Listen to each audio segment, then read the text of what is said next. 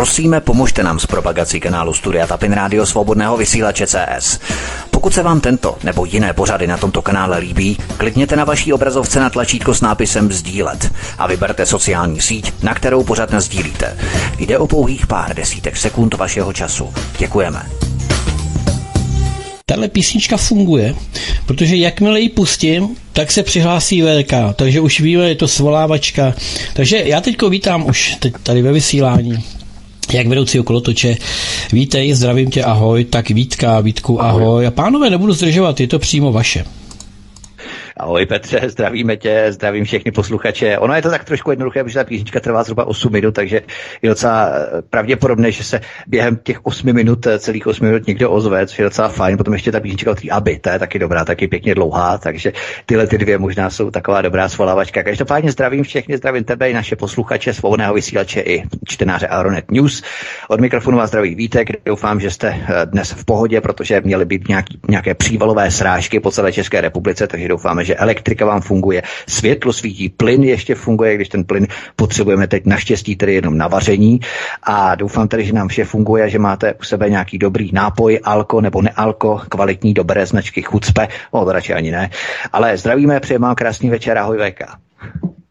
Ahoj Vítku, ahoj vás zdravím. No dneska jsme to stihli, tak písnička přesně úplně jako na zavolanou, no a já jsem tady, že jo, zase s novými informacemi, s aktualitami, tak doufám, že se vám to bude líbit, no a pustíme se do prvního tématu, stejně oni mají zase ty naslouchátka, že jo, nás zase budou rušit všichni, takže zdravíme i na tam ta místa, no a pustíme se do prvního tématu. Premiér Petr Fiala nabídl v projevu k českému národu na místo řešení drahoty a inflace jen house numero, které jsme za vás přepočítali na jednu domácnost a zůstali jsme v šoku. Tohle má být pomoc rodinám na zalepení astronomického růstu cen elektřiny z Lipska a cen plynu z Amsterdamu. Proč premiér na místo obvinování Putina a Babiše nepřistoupil k regulaci cen energií a paliv stejně jako okolní země?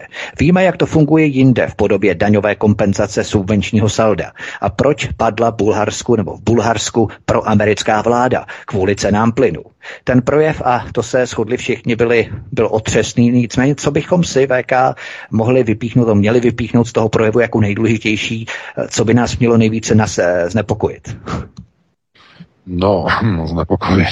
Už jenom to, že pan premiér vystoupil, tak většinou to způsobí, že spadnou hodiny ze zdi úplně v celé republice, minimálně teda s výjimkou Prahy, že jo, protože tam je tolik moraváků, že jich ani na Moravě tolik není. No ale tak to nebudu se rejpat, že jo. Ale eh, co chci říct, co chci říct, eh, co je důležité. V těchto těch procesech eh, platí, že čas od času se stane, že tihle ti, kteří jsou povolaní k výkonu moci, a toho si dobře všímejte, začnou mít strach, obavy. Ve chvíli, kdy eh, politik si není jistý, předstupuje před národ. To, je, to, to dělají politici vždycky, když si potřebují vytvořit alibi. Něco nefunguje, něco je e, nefunkčního, jak říkala paní Jolanda, všude velký špatný a Výsledkem je, že politici mají potřebu něco vysvětlovat. To je vždycky zaděláno na tragédii. Naprostou katastrofu. Protože základní premisou politika je nikdy nic nevysvětlovat, protože to znamená, že si nevíte rady. A e, to, že někdo je dlouho v politice, ještě neznamená, že tu politiku umí dělat. Nevím, kdo mu dělá poradce, teda tak jako představu máme, tak máme nějaký seznamy, ale kdo ve skutečnosti mu opravdu píše mm, nebo radí tyhle ty kroky, které jsou naprosto šílené. Když se podíváte na ten rozhovor, já doporučuji se v rámci konceptuálního studia e, zhlédnout a poslechnout, e, protože to je důležité, e, tak vás tam vyděsí, kolikrát je tam použito naprosto nepřípustné v komunikaci. To znamená, kdo studuje komunikaci s veřejností, naprosto nepřípustné slovíčko šok. To tam zaznělo několikrát. A dokonce i ten název je, je zavěsený nebo zavěšený na webovém uh, profilu, respektive na YouTubeovém profilu ODS s názvem uh, Šok z inflace nebo tak nějak, se tam na to podívejte. Uh, to je naprostý otřes. To zkrátka způsobuje jenom jednu věc Nám napsalo do redakce tolik lidí, že jsou vyděšení, že neví, co budou dělat. Eh, zřejmě asi na rozdíl od pana premiéra umí počítat, eh, protože jsme těch 66 miliard samozřejmě spočítali velmi jednoduše a vydělili dostupným údajem z Českého statistického úřadu, kolik je v České republice přibližně zhruba domácností 4,5 milionu podle posledního údaje z tohoto roku. A to číslo, tedy 66 miliard vyděleno 4,5 milionem domácností, tam vychází na nějakých necelých 15 tisíc korun ročně, necelých, asi 14 666, tuším, eh, na celý rok pro domácnost, což teda eh, vyděleno potom 12 měsíci představuje nějakých 1222 korun na měsíc, což je plivnutí do oceánu. To neřeší vůbec nic, naprosto nic, když si uvědomíte, že lidem vyrostly jenom tento rok, ještě není ani polovina roku přes, ještě stále máme červen. A lidem už v květnu přicházely faktory na trojnásobek účtu za plyn jenom za minulý rok. Zdůrazňuji minulý rok, protože ty faktury se posílají. Někdo to má třeba čtvrtletně. Pozor, někdo čtvrtletně, ale někdo to má za minulý rok. Trojnásob.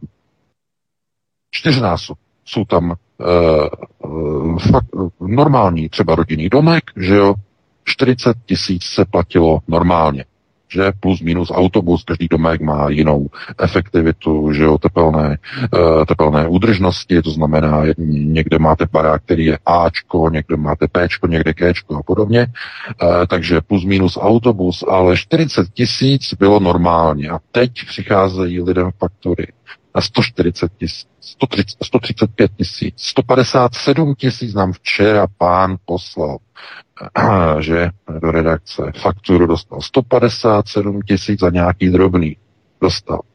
Platil přitom 38 700, 700 a něco za rok. Takovýhle nárůst.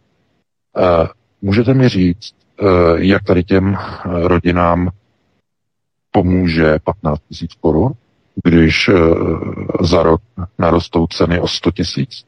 Nebo 110, 115 tisíc a podobně? Můžete mi to říct?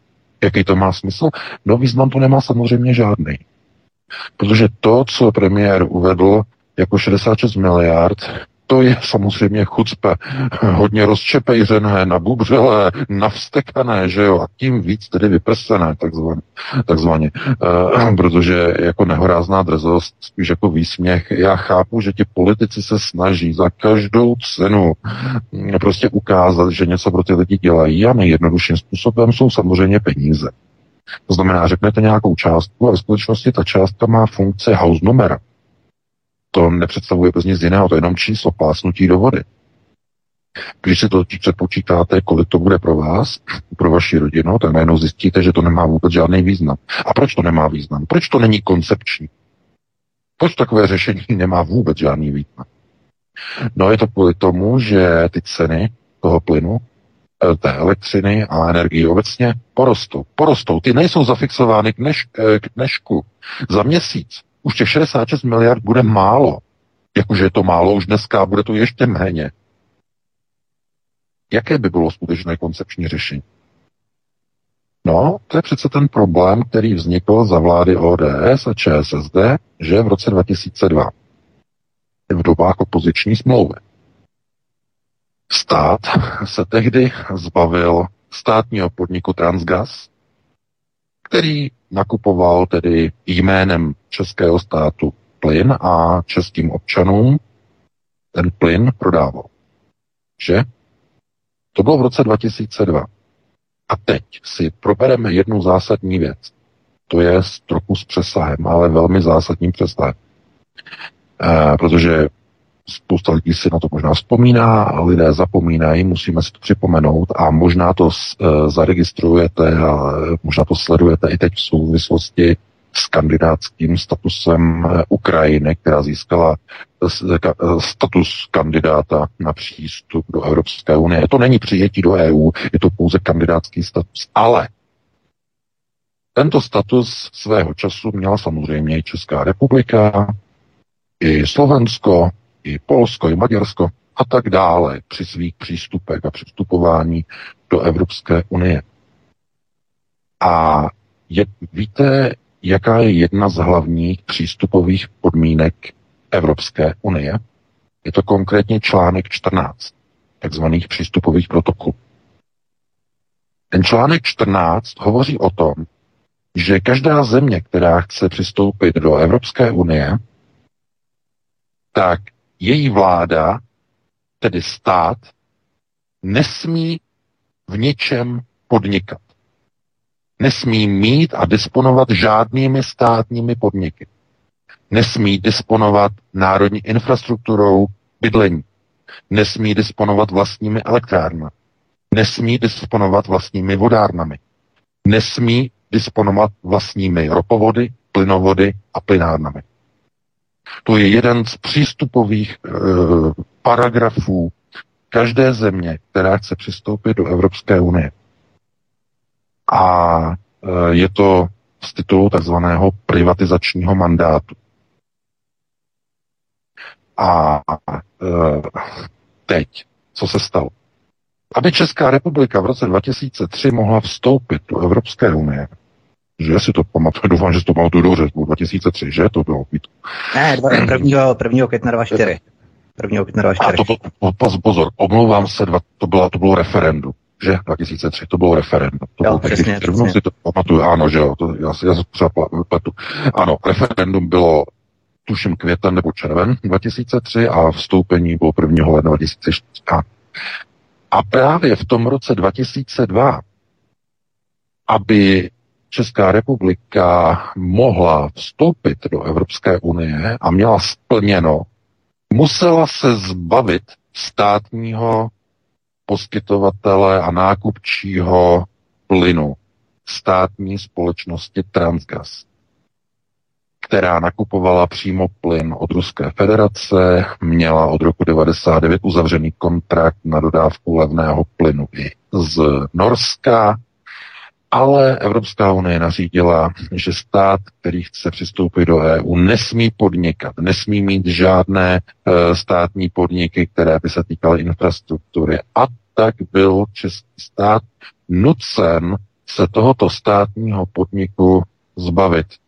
Jeho majitelem se stala soukromá německá společnost RWE, to jistě ví. E, nakonec, tedy došlo privatizaci.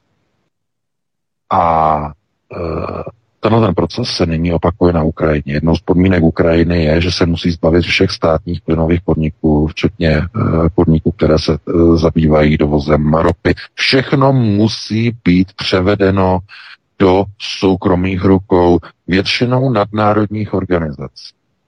Tenhle ten zločinný proces je podmínkou vstupu do Evropské unie, tedy do čtvrté říše.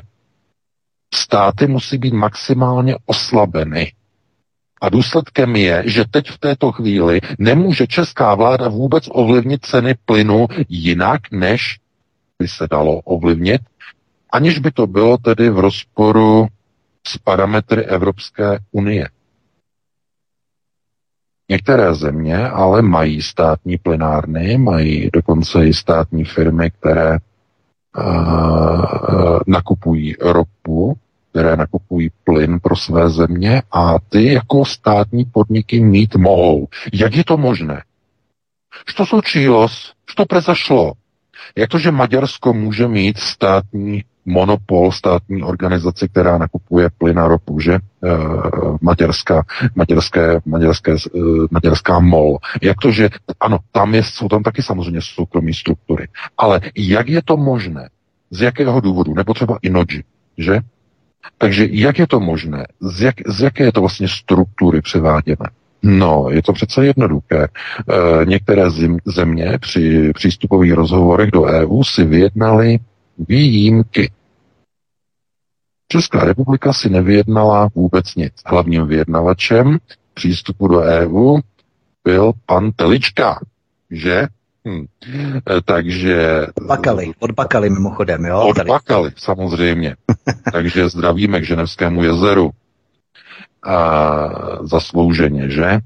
Hotovo, vymalováno, teď tam může prostě chytat ryby. Ale o co se jedná?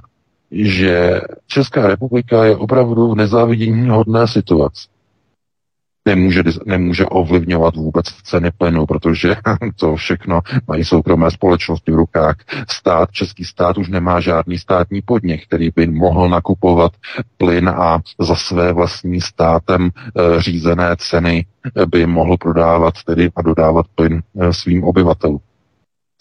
Jiná situace ještě je naštěstí v případě Česu tam se ještě Čes privatizovat nepodařilo. E, tam se zatím jenom poskytlo zhruba 30% akcí v minulosti, e, většinou tedy americkým hedžovým fondům, je tam JP Morgan Chase, e, jsou tam Rothschildovi podílové fondy, to je Rothschild Investment, tuším, company.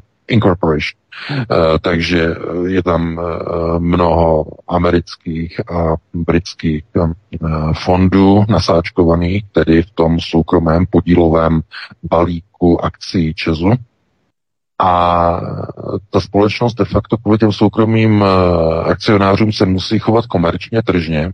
A jednou z těch podmínek je, že tedy musí prodávat tu svoji elektřinu za nejdražší možnou dostupnou cenu aby vydělala svým akcionářům co nejvíce peněz. A proto ta elektřina se prodává přes Lipskou burzu. No a jakým způsobem by to šlo tedy řešit? No, tak eh, Petr Fiala v tom, v tom projevu řekl, že se vláda bude snažit odkoupit soukromé podíly z Česu, což vidím jako silně nepravděpodobné, protože ve chvíli, kdy ty akcie toho Česu podle posledních zpráv, že tam je v článku máte odkaz. Eh, v květnu akcie Česu eh, dosáhly hodnoty 600 miliard korun a neustále rostou o desítky procent de facto každý měsíc. to je cena, že na trhu. Nemluvíme o bookingové ceně, ale o tržní ceně. Kdyby někdo chtěl od někoho ty soukromé akcie koupit, tak ty růstové akcie se budou prodávat uh, za dvoj, troj, čtyřnásobek bookingové ceny. A jestliže 30% akcí, tedy podle bookingové ceny dneska je zhruba za 200 miliard, tak je velmi pravděpodobné, že ten balík 200 miliard eh, by se nepodařilo vykoupit za menší cenu než je 1 bilion korun. Pro boha, kde by to chtěla Fialova vza, vláda vzít ty peníze? Naprostá utopie. V době, kdy celá Evropa zešílela a razí program elektrického Green Dealu, kdy všechna auta mají skončit, která jsou na spalovací motory a mají se nabíjet elektrikou do baterek, kdy všechno bude na elektriku. Všechny organizace, které se zabývají elektřinu, všechny elektrárny, jejich akcie příštích 50 letech budou atakovat světová maxima. Zapomeňte na kryptoměny, zapomeňte na zlato. Kdo bude mít podíly v elektrických závodech, v elektrických firmách, vydělá neskutečné peníze naprosto neskutečné, tak závratné, jaké si nedokážete představit. Kdokoliv. Takže kdyby někdo se rozhodl, že bude prodávat akcie Česu z těch 30% soukromých akcionářů, tak si řekne desetinásobek se. Neprodá to za 200 miliard, ale prodá to za 2 biliony těch 30%. A kde by pro Boha na to vzala vláda? Takže to nemá řešit. Jediným řešením samozřejmě je vysoké maximální zdanění ve výši 50, 70, 80% tak obrovské brutální zdražení dividend, tedy zdanění dividend, aby to donutilo ty akcionáře prodat státu ty akcie za rozumnou cenu. Jediná možnost. Je to samozřejmě ne- nepřátelský postup. Vysoké zdanění je ve světě investic považováno za nepřátelský krok, který může se stát i terčem žalobů mezinárodních arbitráží, vysoké zdanění, konec konců už je jeden dokonce i precedenční eh, rozsudek eh, u francouzské Arivy z roku 2004, kde soukromí akcionáři to hnali do Štrasburgu k Mezinárodnímu soudu a ten rozsudek, pokud si pamatuju, tam dopadl tak, jakože že vláda může uvalit vysoké zdanění, ale musí zároveň poskytnout kompenzace dotčeným akcionářům, pak, když investovali eh, do daného subjektu před přijetím zákona o zdanění, to znamená zpětně, jakoby, že to znamená, to není tak jednoduché, že se dá prostě velké zdanění a e, ono je to donutí pro, prodat ty akcie. To je v téhle chvíli fialová vláda zkrátka nemá eh, manévrovací prostor, co by mohla s elektřinou, její cenou nějak maximálně udělat. Jedinou možností by samozřejmě bylo znárodnění. Že? Znárodnění, jenže to by byla válka, ekonomická válka, obrovské mohutné arbitráže, takže je vymalováno hotovo, vymalováno. A v době, kdy celá Evropa půjde elektřinou, půjde do elektřiny, všechno bude na elektriku, že jo. E, všechna auta, všechny koloběžky, všechna pohybovadla, motocykly se přestanou vyrábět, že? Motorkáři, řekněte s bohem svým Marleyům, konec, e, končí, že jo, všechno na elektriku, na baterky. To znamená, že e, ta elektřina se stane přesně tím, o čem já píšu ve své první knize, že, co jsem napsal v roce 2018 stane se komoditou, to znamená, stane se ta elektřina platebním prostředkem. Jednou kilovatou bude vyvažováno zlato. Jednou kilovatou. Proto kdokoliv dneska chce do něčeho investovat, tak a chce na tom vydělávat peníze, tak investuje do elektřiny. Všechno, co vyrábí elektřinu.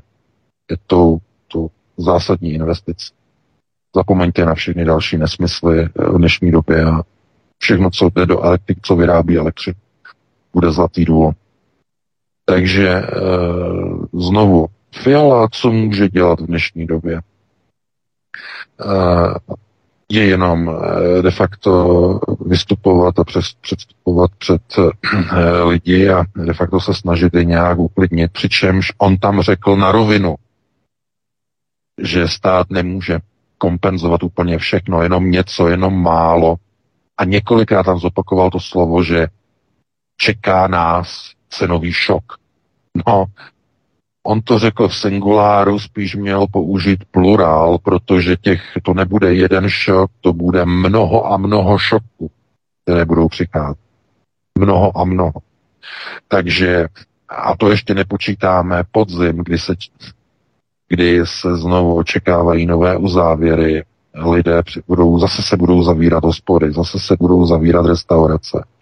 Eh, bude znovu narůstat nezaměstnanost kvůli lockdownu, kvůli eh, že tím opičím eh, neštovicím, protože Světová zdravotnická organizace oficiálně, tuším včera, oznámila, že mění Eh, vlastně celý ten problém, že mění prostě na, jako, že to je prostě epidemický stav, to znamená světová epidemie, prostě opičí, prostě neštovic. Uh, Tohle to je jenom zase ukázka toho, proč oni potřebují po té, co vlastně tuší, že už válka na Ukrajině bude prohraná a potřebují procesy řízení znova posunou na tu pátou eh, chemicko-biologickou prioritu kontrolu obyvatelstva znovu skrze covidové pasy. Už to znovu začíná. Znovu začínají vlády nakupovat vakcíny tentokrát proti, nejenom proti covidu, eh, proti omikronu, že jo, to, to ten omikron 4B, že jo, ta nová varianta, kterou zrovna vypustili. Eh, takže eh, teď oni chtějí ještě i proti těm opičím neštovicím, že jo, budou další prostě vakcíny. A všimněte si, eh, lidé, kteří se nechali očkovat těma třetíma a čtvrtýma dávkama, tak teď zhruba po půl roce u nich vypukají onemocnění pásovými opary. Že? A najednou. No je to samozřejmě vedlejší jev těch vakcí. No a u žen pásový opar může být velmi nebezpečný, protože jeho pokročilá forma způsobuje nebo může způsobit ty problémy s reprodukcí, že je splodnost. Takže to vůbec není žádná legrace. A vidíte, a oni chtějí znovu další kolo, další kolečko, že? Už od podzimu, dobytkové. Bourla je celý natěšený, jsem ho viděl teď na Fox News, tam měl eh, povídání a eh, jenom když ho vidíte, doslova si mne ruce a to se nám to daří, to se nám to daří. No, je to jenom způsobeno tím, že zkrátka eh, máme na jedné straně válku, brzy budou zase nové, nová omezení, nová zdravotní omezení. Víte, že se teď v polovině týdne aktivizoval bývalý ministr zdravotnictví. No, Vítku, připomeň mi to jeho jméno. Jestli myslíš Adam Vojtěch? Ne, ne, No, ten, ten, ten, co pořád prostě no, podnikal, podnikatel, že jo. Arenberger, Petr Arenberger? Ne. No tak, jak se jmenuje, no ten, ten úplně nejprofláklejší, ten, který myslíš, všem radil. Za době Pobyše, jo? Za době Pobyše myslíš? No, za Pobyše, no. Aha. Já si nespomenu na jeho jméno. Teď taky no, prostě. uh, no, já si to fakt musím najít, protože no, to je strašně důležitý. Potom bude. Uh, uh, Válek, vlastně byl Válek? Nebyl to Válek? Ne. Ne. Tak, nevím. Já si nevzpomenu. Já si, to se není možný tohleto. Ještě tam byl jeden, ještě tam byl jeden na Orloji. Já vím, tam byl nějaký Jan, co se... Primula. Primula, jo, Primula to ještě, ještě, že mi to tady poslali do Skypeu, že jo, tak ano, tak Primula, pan Primula, ten je ten hlavní, ten hlavní architekt veškerých procesů. Ano, samozřejmě, ten úplně nejhlavnější. Takže ten vlastně organizoval od začátku roku 2020 všechny, eh, všechny procesy v České republice, že jo? Takže, takže pan plukovník Primula, ano, správně, takže to je to hlavní. Tak on prohlásil, že očekává, že se na podzim už, nebo možná už v létě, že se vrátí roušky že znova, že už se vrátí roušky, že se znova e, očekává se zvyšování prostě pandemického čísla. Takže oni neustále nad tím přemýšlí, oni to tam mají zaúkolované. Oni si udělali pouze přestávku na začátku tohoto roku, protože neměli vakcíny na ty nové koronaviry, na ty omikrony, neměli vakcíny. Já jsem o tom hovořil. Jim to bylo trapné, když jípky jim plnili plně očkovaní, dvakrát, třikrát očkovaní lidé a neočkovaní tam neleželi skoro vůbec. To bylo trapné. To bylo naprosto trapné, takže oni to museli ukončit, než vytvoří nové, updateované, upgradeované vakcíny, které budou jako se tvářit, že fungují proti těm omikronům a proti těm dalším. Naštěstí pro ně vypukla e, krize na Ukrajině, takže to jako je, je to jako najednou přikryté, že najednou prostě nik, nikoho nezajímají rouška, nikoho nezajímají vakcíny, protože všechno je to překryté modrožlutou barvou a vlaječkama, že jo, a slava Ukrajiny a tohleto, takže ano, teď je to momentálně jakoby odkloněné, ale už na podzim se to znovu změní. A v té chvíli, v tom okamžiku, ti lidé, protože nebudou práce, zase budou práce z domova, home office, homeschooly a tak dále a tak dále. Ti lidé přijdou zase o peníze. Jak oni budou platit tu elektriku? A když je člověk, a když budou lidé doma, co to znamená? No tak doma spálí více elektriky, ne? Je to tak pojedou jim počítače, home office, homeschooly a když jsou lidé doma, co musí fungovat? No topení. Nemůžou ho dát na nulu, že jo? Když jsou doma, no když jsou v práci, můžou dát na nulu a pustí si až přijdou, že jo, odpoledne. A když jsou doma, tak musí mít pořád zapnuto, takže spotřeba plynu v domácnostech se zvýší, naroste. Z čeho oni to budou platit? A proto Petr Fiala řekl, že nás čekají cenové šoky, cenový šok. Ano, samozřejmě, tak je to dané. Přesně tak to bude.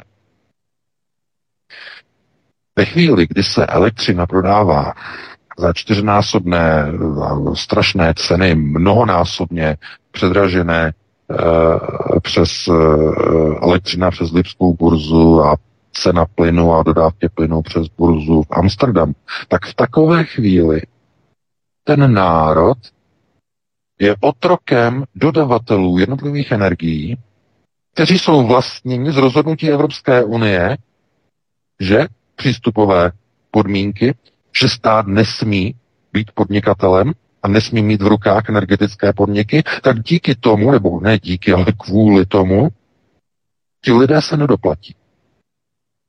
Protože stát nemá vyjednané podmínky, nemá vyjednané výjimky s Evropskou unii, nemůže být tedy vlastníkem plynáren a tak dále a tak dále. Bylo by to v rozporu že, s přístupovými smlouvama a tak dále a tak dále. Takže Maďaři mají a Češi nemají. Že? Takhle je to udělané. A víte, je to kvůli tomu, že přece uh, Češi vydělávají tak strašní peníze, že si můžou dovolit platit větší ceny elektřiny než tady v Německu. Ne? Vám vyděláváte strašní peníze u vás. E, že jo, tady jsou všichni chudí, vy tam vyděláváte čtyřikrát, desetkrát víc, že Teď mluvím ironicky samozřejmě, ale chápete, to je tragédie. U vás s třetinovými a v mnoha odvětvích a oborech čtvrtinovými, dokonce pěti, jenom pětinovými mzdami. Vy budete platit vyšší ceny, než budeme mít my tady v Německu. Vyšší ceny. Proč? No, protože si prodáváte na burze vlastní elektřinu, kterou si skoro zadarmíko vyrobíte čes, státní čes, tak to prodává vlastním občanům, protáčí to přes Lipskou burzu. To je, chápete? to byste skončili v blázenci z toho. Kdybyste si to připustili k tělu a začali nad tím hlouběji přemýšlet. No. A jak z toho ven? No, dámy a pánové, tady je každá rada drahá. Znovu. Máte-li výrobce energií čistě, nebo dodavatele, to je jedno. A je důležité. E, v soukromých rukách, anebo v polostátních rukách rovná se, není to exkluzivně ze 100% v majetku státu.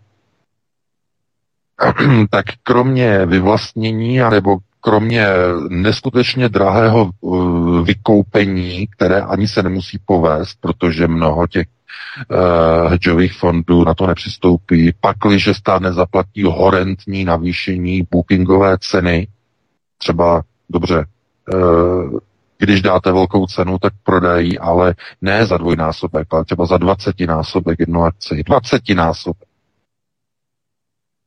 To, co byste koupili za třeba 200 miliard, budete muset zaplatit 4 biliony. Kde na to vezme ten stát? Takže hm, znovu, eh, jakmile se někdy udělá nějaká chyba v mezinárodním právu, jakákoliv, velmi těžko se napravuje, protože potom ty sankce by tu zemi umlátil. Doslova umlátil. Podívejte se na Rusko. Rusko není umláceno jenom kvůli tomu, že je tak obrovské, že má jaderné zbraně a především, že má nekonečnou, neomezenou surovinovou základnu, kterou potřebuje celý svět. Nejenom ten západní, ale úplně celý. Proto to, co Rusové nevyvezou sem do Evropy, tak vyvážejí právě teď do Indie, vyvážejí do Číny, do jeho Africké republiky, vyvážejí do Brazílie. Že? A vydělávají ještě větší peníze, než, než když vyváželi za ty pevně stanovené a poměrně nízce nastavené a oceněné smlouvy eh, do Evropy. Mimochodem, dámy a pánové, tady zase další přesah, velmi důležitý přesah. Víte, proč je tak výhodné pro Rusko nedodávat už do Evropy? Protože kdyby Rusko dodávalo dál do Evropy ropu a plyn, muselo by dodržovat původní dlouhodobě nastavené cenové smlouvy, především ve vztahu tady k Německu, k německému průmyslu. Tím, že vláda dala stopku, tím, že se jako Evropa odstříhává, že se odstříhneme všichni od ruského plynu, od ruské ropy, tak tím uvolňuje Gazpromu ruce. To je to nejlepší, co Gazprom teď může eh, jako potkat v této chvíli. Protože on už není vázán tou smlouvou směrem k západu. On může tu ropu vzít, kterou by musel dodávat za nízkou dohodnutou smluvní cenu německému průmyslu a on teď vezme ten plyn a vezme tu ropu a dodá ji za současnou vysokou hodnotu do Číny, a nebo ji do, dodá do Indie, a nebo do Brazílie. A proto se nemůžete divit, že rubl včera uzavíral na nejsilnější hodnotě za posledních 22 let že válcuje americký dolar a že v Rusku klesá inflace způsobem, že neklesá tak rychle nikde na celém světě. Chápete? Co to znamená? Jsme znovu u konceptuálních základů. Veškeré sankce, které Západ, rozumějí Spojené státy a Evropská unie, uvalila na Rusko, ve skutečnosti Rusko osvobodila. A v důsledku ty sankce dopadly na nás. Na Evropany a na Američany. Co to znamená? Je to odpis systému Pax Americana v západním světě. Máte to v posledním článku. To je důsledek. Globální proces. Proces globálního prediktora. A já mám obrovský otazník nad tím, jestli Petr Fiala ví, co dělá. Zdali ví, co činí. Když totiž měl to vystoupit, tak on tam ukazoval ten symbol vidoucího oka. Že těma rukama, jako Angela Merkel, že ty sepjaté ruce těma prstama, několikrát tam prostě ukazoval tenhle ten symbol, tam stál jako sloup, že jo, nebyl za stolkem, eh, že, za žádným pultíkem nebyl, Stal tam v nějaké té knihovně někde ve Strakovce a prostě měl ten před, přednes, projev a prostě těma rukama tam prostě zobrazoval těma sepjatýma rukama ten symbol vedoucího oka. Prosím vás, a já to vysvětluju v tom posledním článku. A už jsem to vysvětloval stokrát, několikrát, tak že jo, je třeba to, že opakování je matka moudrosti, tak eh, je to tam zopakované, ale to je kabalistický symbol, který zobrazuje dokončenou pyramidu. Vidoucí oko je a je zobrazení, eh, okultním zobrazením takzvaného nejvyššího procesu řízení globalizace. Je často bývá označováno jako vidoucí oko Eh,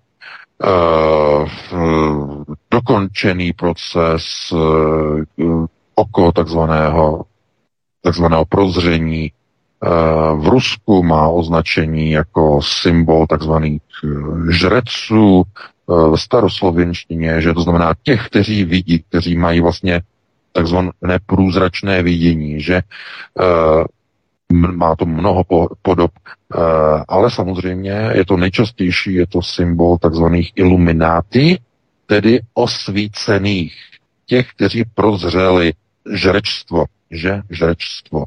To znamená uh, skupina těch, kteří prozřeli, kteří tedy mají vyšší schopnosti vnímání, globální predikce. A uh, tohleto, když ukazují politici jako je Petr Fiala nebo jako byla kancelářka Angela Merkel, že no, ukazovali tady ten symbol, stejně jako Jean-Claude Juncker používal tenhle symbol, Theresa May, uh, britská premiérka svého času. Uh, tak všechno tohle jsou symboly, které vlastně označují služebníky globálního prediktora. Doslova ten symbol znamená, já sloužím. Já sloužím globálnímu prediktorovi. Jsem jeho služebníkem. To je ten symbol. V některých ohledech ten symbol lze vysvětlovat jako omluvu. Sebe omluvu zasvěceným konceptuálům, kdy se omlouvají. To, co já dělám, je zlé. To, co já dělám svému lidu, je zlo. Angela Merkel, když oznamovala, že, eh, že se otevírají že jo, brány a eh, že jo, a všichni ty další prostě, že vítáme vás a tak dále, eh, tak likvidovala samozřejmě národ, všechny procesy Green Dealu, že likvidace národa. Takže může to být bráno jakoby, jakoby omluva, forma omluvy. Není jasné, jestli oni o tom vědí, tuší, pouze, mají tady ty že okultní uh, nauky zvládnuté, aby věděli, co vlastně těma rukama de facto dělají. Uh, může to být i podvědomé, že? Podvědomě, to znamená, dělají tenhle ten symbol, čímž se jakoby podvědomě omlouvají, aniž by tušili, co ten symbol může znamenat. To je taky jedno z možných vysvětlení, protože podvědomí nám káže, že některým lidem káže prostě dělat nějaké věci, eh, že když něco říkají, něco je špatně, že něco je proti jejich vůli, tak eh, dělají různé jakoby posuny, prostě rukama, různé gestikulace a tak dále a tak dále. A symbol vedoucího oka je je symbol sloužení. Já slouží. Globální predikce. To je ten hlavní symbol. A to, co povede tahle finanční situace, ekonomická inflace, k čemu povede v Evropě, povede k odpisu Spojených států. Lidé totiž uvidí, že sankce, brzy to pochopí. No, vy už, co nás posloucháte, vy už to víte dávno, my to víme dávno, ale ta mainstreamová veřejnost to brzy začne také rovněž chápat. Začne totiž říkat, ty sankce nejsou proti Rusku, ty sankce jsou proti nám, proti našim rodinám, proti našemu blahobytu, proti našemu dobrému žití. E, to není proti Rusku, to je proti nám. Lidé to začnou chápat. A proč globální prediktor potřebuje, aby jednotliví vládci likvidovali své národy, eh, likvidovali jim blahobyt? No, protože je to plně v souladu s principem eh, nákupního vozíku. Aby došlo ke změně procesu, aby lidé začali odcházet a nenávidět systém Pax Americana, musí si to prožít.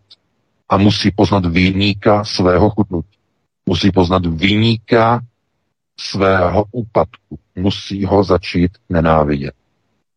A to je možné provést pouze tak, že všechny sankce, které Západ uvalí na Rusko, ve skutečnosti dopadnou pouze na západní země a budou profitovat z nich pouze a očividně a okatě Američané.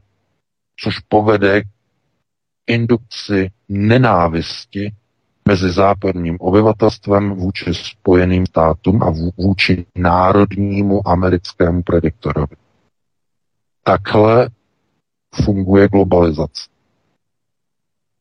To znamená nikoli skrze konceptualitu, ale skrze objektivitu se mění globální procesy řízení. Konceptualita je pouze nástrojem. Skutečnou změnu zajišťuje objektivitu.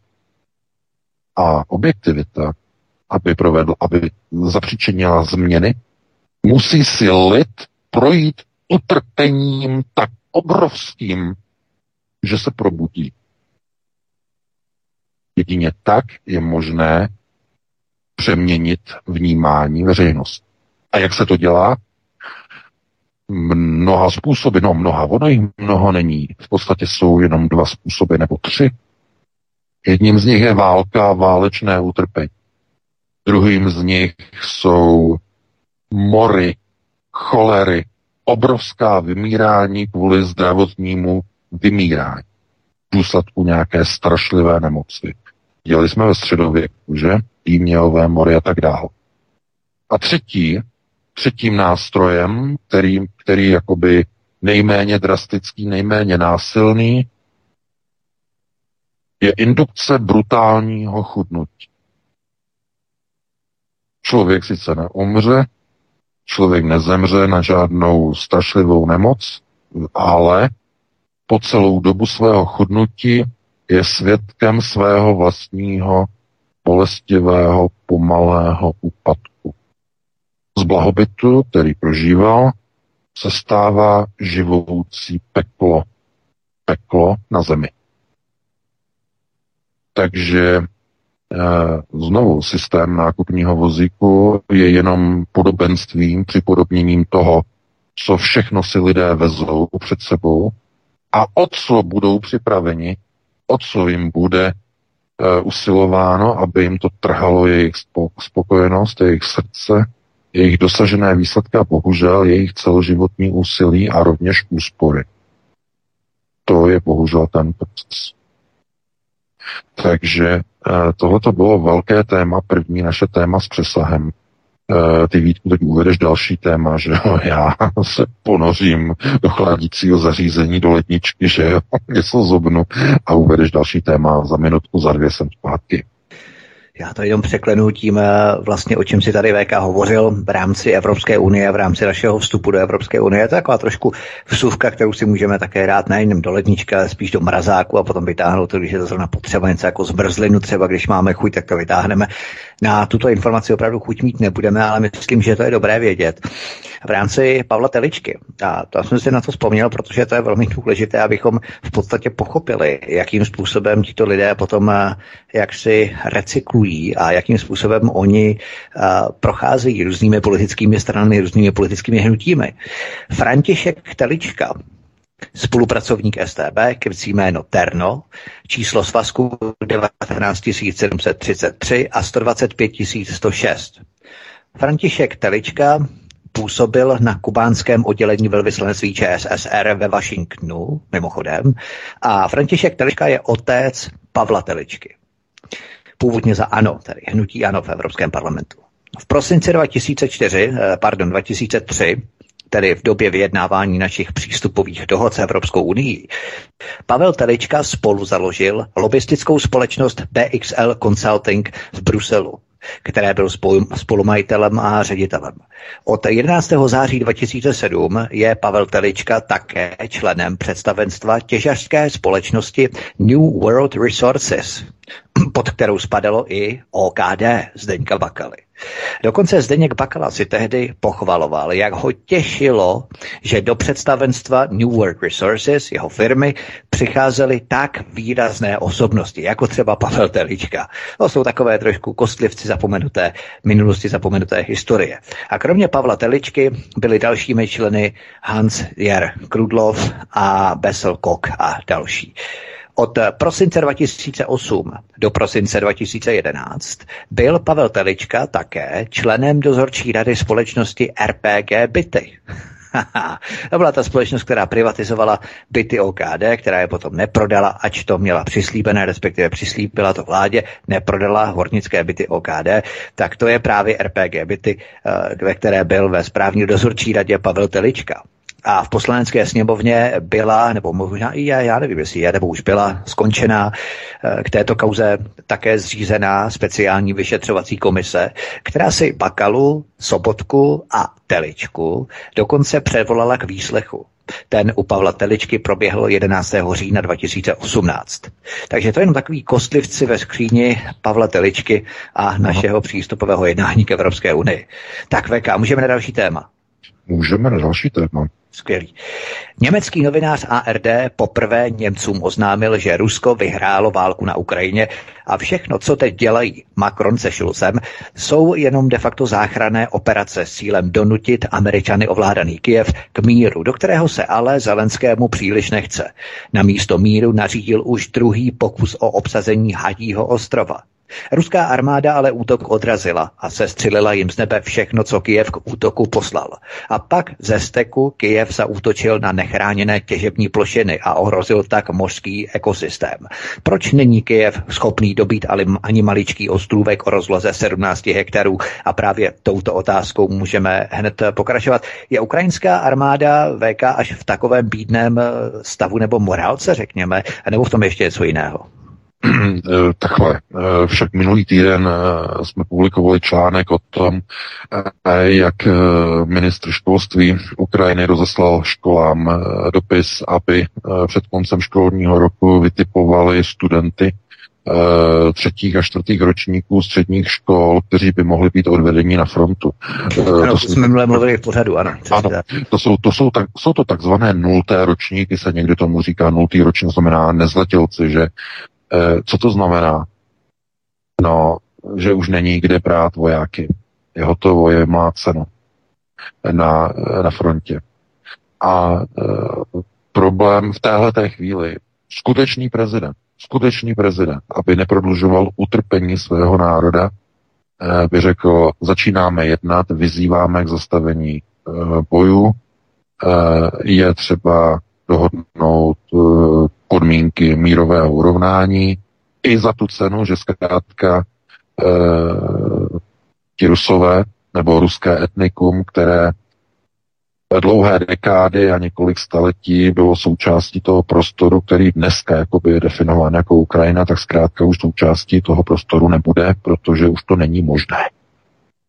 Na základě toho, co proběhlo na těch eh, že územích eh, východní Ukrajiny od roku 2014 soužití už tam zkrátka není možné.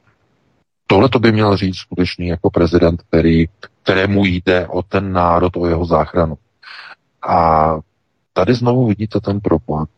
Je to ten problém, kdy eh, eh, můžeme tady použít jeden velký přesah. Mohutný přesah. Historicky. Eh, a myslím si, že to, je, že to sedí úplně dokonale. Eh, v roce 1938 mohla tehdejší eh, samozřejmě Benešova, poté vláda, tedy Emila Háchy, mohla de facto postupovat jako postupuje nebo je dirigováno a befelováno dnes Volodymyru Zelenskému z Londýna a z Washingtonu, tedy konkrétně ani ne, tak z Washingtonu, z Bílého domu, jako spíš z Pentagonu, eh, aby pokračoval eh, ve válce, kterou nejde vyhrát. To myšlení, eh, to myšlenkové nastavení tehdy toho Emila Háchy bylo takové, aby ten český národ za každou cenu přežil. Aby nebyl zničen, aby nebyl zlikvidován. A víte, že tohleto téma, když se o něm hovoří, tak je obrovským způsobem e, i v různých médiích a na různých televizích neradi e, politici, analytici o tomto období vůbec mluví, protože e, je to velice výpušné a citlivé téma, samozřejmě. Ale znovu je třeba říct, že čas na válku v nějaké době byl, že v Československu v té době a v nějaké chvíli ten čas na válku už nebyl. A pojďme si říct, kdy byl čas na válku v té době a kdy už nebyl. Ten čas na válku, na vojenskou konfrontaci s hitlerovským Německem byl ve chvíli a do chvíle, než byla v Mnichově podepsána Mnichovská smlouva. Do té doby vědělo Československo, že když začne bojovat, že když e, vstoupí do války s Německem, že, by, že dostane, tam nebylo žádné pochybnosti, dostane podporu Velké Británie, od Francie a rovněž tehdy byla ta smlouva vlastně udělaná vlastně i se Sovětským svazem a včetně taky z Itálií, eh, což bylo do značné míry trochu úsměvné, protože v té době už v Itálii samozřejmě fungoval uh, fašistický reži, režim uh, Mussoliniho, že? Uh, takže Duče už měl všechno pod kontrolou. Nicméně, uh, ta Měchovská konference ukázala, že v té chvíli a v tom okamžiku už ten boj by nebyl garantovaný a žádná pomoc od někud by nepřišla a bylo tehdy jasné, že početně tedy eh, by to byl boj eh, sice dlouhodobějšího charakteru, ale té obrovské přesile eh, by ten národ odolávat nemohl, nedokázal. Tak bylo tehdy vlastně správně odhadnuto, správně to bylo odhadnuté, že tak by to dopadlo a bylo rozhodnuto ten národ raději zachránit. To znamená nev, nevehnat ho do té zničující války uh, s tím mohutně silnějším nepřítelem. Je to smutné samozřejmě, ale najdete dneska spoustu uh, lidí, kteří by říkali, že byla to chyba, mělo se jít bojovat. Raději jsme měli zemřít, než abychom se nechali obsadit. No, tak věřili byste, že takových lidí dneska je spousta a víte, kolik jich je na Ukrajině? Kolik takových raději zemřeme do posledního Ukrajince, než by jsme pustili kus půdy těm Rusům. Takových lidí je tam strašně moc. Není jich samozřejmě málo, ne, nejsou to všichni, ale je jich tam dost. A porovnejte to s osudem těch národů. To znamená, obětovat ten národ a přijít o všechny muže schopné boje. Paradoxně k čemu dojde? Bojem Ukrajiny do posledního Ukrajince, k čemu dojde? Dojde přece ke splnění zadáči, že? To znamená úkolu, úlohy, kterou svým vojskům dal Vladimir Putin. Jeden z těch úkolů byl demilitarizace Ukrajiny. To znamená zbavení vojsk. No a když padnou všichni bojeschopní a bojeochotní vojáci Ukrajiny na e, frontových liniích s ruskou armádou, tak ta demilitarizace bude úspěšně dokončena. Paradox. Ale zásluhou koho? Té ruské armády? No tak samozřejmě do určité míry taky. Ale především zásluhou Volodymyra Zelenského, který tam všechny ty bojeschopné Ukrajince pošle a nechá je tam buď padnout, anebo zajmout. A jaký bude výsledek? Ubrání tím tu Ukrajinu od ztráty nějakého území, kde žijou rusové, to ruské etnikum, ubrání? No, neubrání. E, to znamená, ta konceptualita u těch politiků je dneska obrovský problém, protože politika vždycky byla uměním možného, nikoliv festivalem nemožného což bohužel se ukazuje u mnoha západních politiků v poslední době. To je doslova festival jednoho nesmyslu za druhým. Že pošleme Ukrajincům vysloužilé staré tanky a oni tím porazí Rusy. Pošleme Ukrajincům jeden jediný páteřní radar, který chránil Jaslovské bohunice a tím pomůžeme Ukrajincům vyhrát válku. A sami přijdeme o jediný páteřní radar, že chudáci Slováci. Ale chápete, to jsou jenom příklady toho, eh, jakým způsobem dneska se nepoužívá v podstatě u politiků konceptuální myšlení. To znamená, někdo by řekl, eh, ta eh, schopnost vnímání takzvané reální, reálné politiky, realpolitik a postavení té politiky do konfrontace s festivalem nesmyslů a nemožností. To znamená, eh, ta Ukrajina, jestliže obětuje všechny své muže a pojeschopné muže eh, v této válce, už jí vůbec nic nezůstane. Nebude mít vůbec žádné ozbrojené síly. Všichni ti, kteří zůstali, jsou už jenom ti, kteří nechtějí na té Ukrajině bojovat. To, to je všechno. Nikdo jiný už nezůstává. A to je situace, kterou by měl minimálně konceptuálně gramotný politik vnímat a měl by vědět, hm, je hotovo, je vymalováno, musíme začít jednat s Ruskem o míru. My přece nemůžeme celý náš národ, celý naš, celé naše ozbrojené síly, všechny naše vojáky obětovat v jednom jediném lokálním konfliktu s mnohonásobně silnějším nepřítelem, kterého nemáme možnost a šanci nikdy poraž, porazit, i ve vztahu k tomu, že se jedná o jadernou velmoc. A tohleto, jako kdyby úplně utíkalo pozornosti nejenom Zelenskému, ale všem západním politikům s výjimkou právě těch hodnostářů, jako je Emmanuel Macron, jako je Olaf Scholz, jako je eh, Mario Draghi a další politici, kterým už to postupně začíná v poslední době docházet na základě povelu a pokynu globálního prediktora Henryho Kissingera. Na jeho povelu a základě. Dokud on neřekl, dokud Kissinger neřekl, uh, že što slučilo na Ukrajině, eh, tak eh, že to je, je to ploch. Teda, že to je špatně. A tak do té doby, nebo do toho okamžiku, nebylo dovoleno, aby jakýkoliv západní politik jenom naznačil cokoliv o mírových jednáních s Ruskem.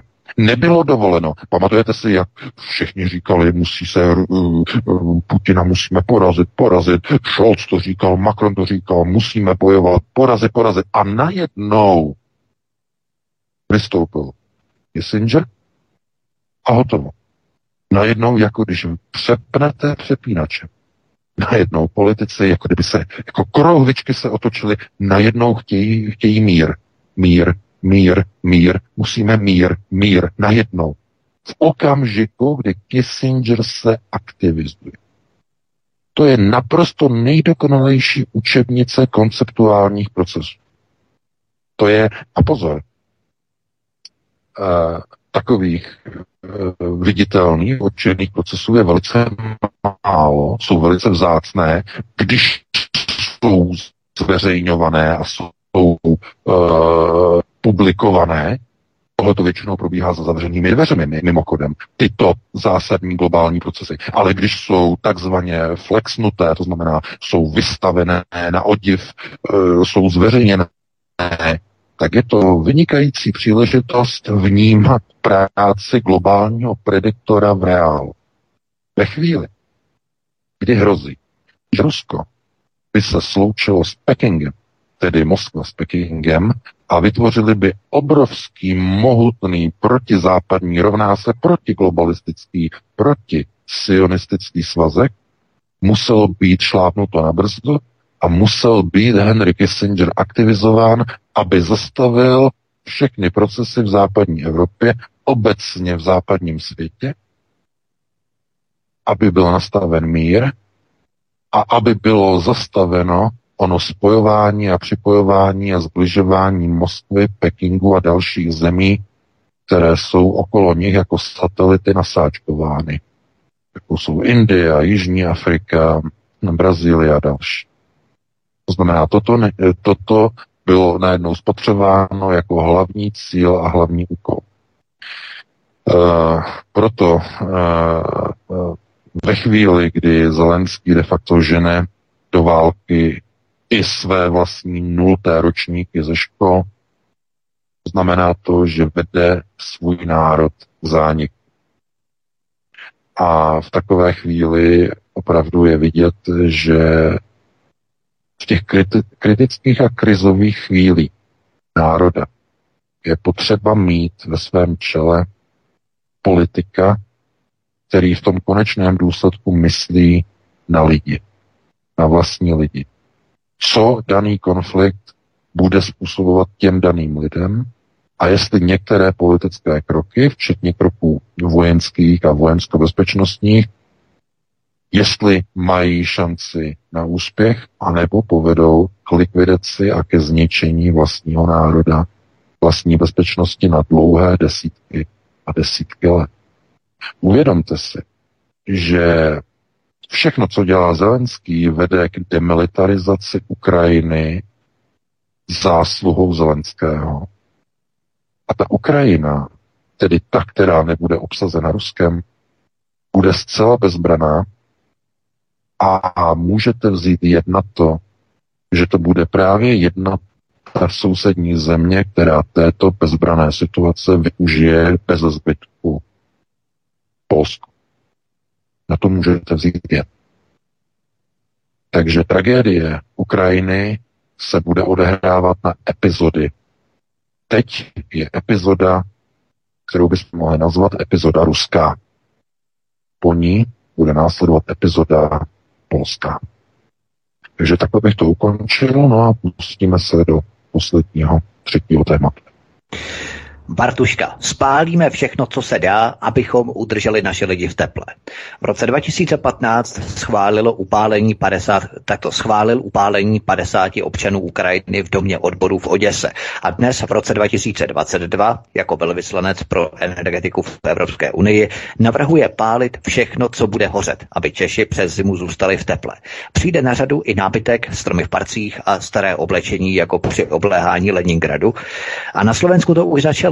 První čerpací pumpy hlásí, že jsou na suchu a není benzín a nafta. tak to postihne i uh, velké řetězce, nebo ano, tak to postihne i velké řetězcové pumpy. A Rusko začalo uzavírat Nord Stream 1. Takže Německo a Holandsko restartují uhelné elektrárny, jenže není uhlí. Jsou uh, vážně tak uh, pitomí, nebo takto, možná bych to přeformuloval, jsou vážně normální, anebo je to sociální experiment, co všechno si necháme líbit a kam až se lidé nechají zatlačit podobně jako třeba s covidem to probíhalo celé ty dva roky, protože tady už nám neťukají na čelo, ale přímo mlátí hlavou o stěnu. No, samozřejmě. Eh, eh, lidé vždycky všechno posuzují hlavně, jaký je dopad a důsledek na vlastní peněže. A i když v médiích bude Petr Fiala neustále opakovat, že může za to Putin, může za to eh, Babiš, že Putin, Babiš, Babiš, Putin, Putin, Babiš, Babiš, Putin. V téhle kombinaci, jakoby do kroku, že, do skoku, že si můžete zatancovat. E, jenže s touhletou politikou e, Petr Fiala dlouho neuspěje, protože ti lidé nejsou hloupí. Oni si uvědomí. My jsme v 90. letech, konec konců to víte všichni, nebo mnozí, kteří nás posloucháte, byl obrovský proces plynofikace celé České republiky. Plynofikovala se města, městečka, obce, vesnice, všechno se plynofikovalo. Bylo to laciné, levné, levnější než elektřina a tak dále. Procesy plynofikace. Plynofikace byla prosazována po dobu 30 let. Pamatujete ještě před několika lety, jak uh, u vás, doufám, že se nemýlím, ještě to bylo možná v roce 2020, ještě tak opravte, jak běželi pořád dokola jako u kotlíkové dotace. Vzpomínáte si na ně? Kotlíkové dotace, že jo, na kotle. Že jo, plynové kotle. Plyn, plyn, plyn, plyn, eko, eko, eko. Že pořád plyn. A ve chvíli, kdy všichni si předělali topení na plyn, kdy všechno bylo plynofikováno, tak teď oni vám řeknou, pořiďte si tepelné čerpadlo na elektriku.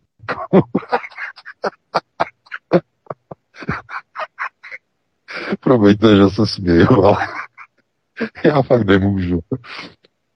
U blbejch na dvorku startují motorku, poslouchají se k tomu za gorku. To je přesně ono. To se nedá prostě komentovat ti politici, ta jejich tupost, ta jenom, to, to jenom duní. To duní doslova jako tutej sud. Oni si neuvědomují, že všechno to, co se proinvestovalo na těch evropských dotacích, na těch vlastních osobních soukromých dotacích, do té 30 let trvající plynofikace celého státu, doslova celého státu. Tak oni uděl, chtějí nad tím udělat kříž, takhle, š, š, že jo, to škrtnou na dvakrát a řeknou, e, dejte si panely na střechu na sluníčko a z toho si napájíte tepelný čerpadlo. to znamená všechno přebudovat v baráku. Tam, kde jste měli trubky na plyn, tam budete muset použít teplovody. Jo, rozmlátit celý barák, protože to se používá pomocí teplovodu, že jo. To znamená provrtat zdi, nos, nosný stěny v baráku, provrtat. Musíte k tomu mít statika, abyste nenarušili statiku baráku, provrtat nosní stěny, že jo. Všechno tohleto, roury nastavit, všechno to zadělat, aby teplej vzduch, že jo, teplovody, všechno tohleto, tepelný čerpadlo. A e, můžete mi říct, jak to budou dělat lidi, kteří bydli v panelácích. to snad není pravda. Taková tupost, ale ne, nebudeme tady opravdu, to by, to by jsme skončili opravdu e, v Bohnicích, to by nám z toho prostě jeblo a kleplo, že jo, jak se říká, e, protože jenom se ukazuje, že je-li dopuštěno, e, tak opravdu je možné úplně všechno. A ve chvíli, kdy ti lidé budou na podzim, když začne trošku jako zima a tak dále, začnou více topit, tak eh, to ještě nebude to nejhorší. Nejhorší to bude příští rok někde někde na tom jaře, uh, únor, březen, když začnou chodit faktury za elektřinu a plyn za tento rok. Dámy a pánové, já to nechci vidět. Já to nechci vidět. A ani vy to nechcete jako vidět, co se bude dít. Protože tolik, kolik bude exekucí příští rok, 2023, to, to Česká republika nebude pamatovat. Nebude pamatovat. To budou ceny, kdy lidé budou za rodinný domek platit půl milionu za plyn. Budou mít doplatek fakturu. To, co stalo 40 tisíc, půl milionu. A víte, jak to bude končit? No bude to končit tak, že ti lidé půjdou do toho sklepa, tam mají ten plynový kotel, celý ho rozmátí, že jo, protože vstekem a potom si to hodí. Tomu se oběs. Protože všechno, co v životě budovali, e, je úplně k ničemu a ještě jim inflace zničila veškeré úspory. Že? To znamená drahý plyn, všechno zničeno, všechny investice do plynu zničeny a ještě vám inflace sežere úspory na účtu. A ještě budete mít dluhy a ještě budete mít exekuce. Tolik jobovek naraz lidé nedají. Proto Fiala použil to slovo šok tolikrát v tom svém projevu. Protože ví, co se blíží, dámy a pánové. Z tohoto důvodu. To nebylo samo, jako samozvané nebo samovolné, že tam použil tolikrát tohleto slovo, že šok, ekonomický šok, šok ze zdražování, čeká nás šok. Poslechněte si to video, doporučuji, dobře si ho poslechněte, kolikrát to slovo šok tam zažilo, t- zaznělo a co všechno lidé zažijí. Oni to vědí moc dobře.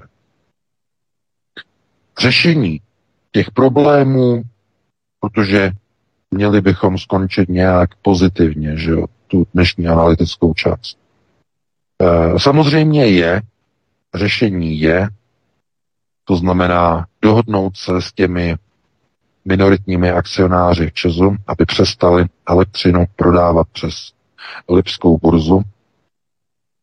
Za jakých podmínek by se ti akcionáři dali přemluvit, nebo by jim nějak muselo být pomoženo dobrým slovem nebo nějakými vysokými daněmi, to si nedovedu představit.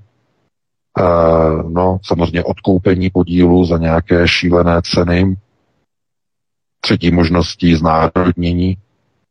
No a co se týče těch plynových uh, subvencí, tak tam je situace ještě horší. Uh, tu elektřinu totiž v České republice si národ umí vyrobit ve svých elektrárnách.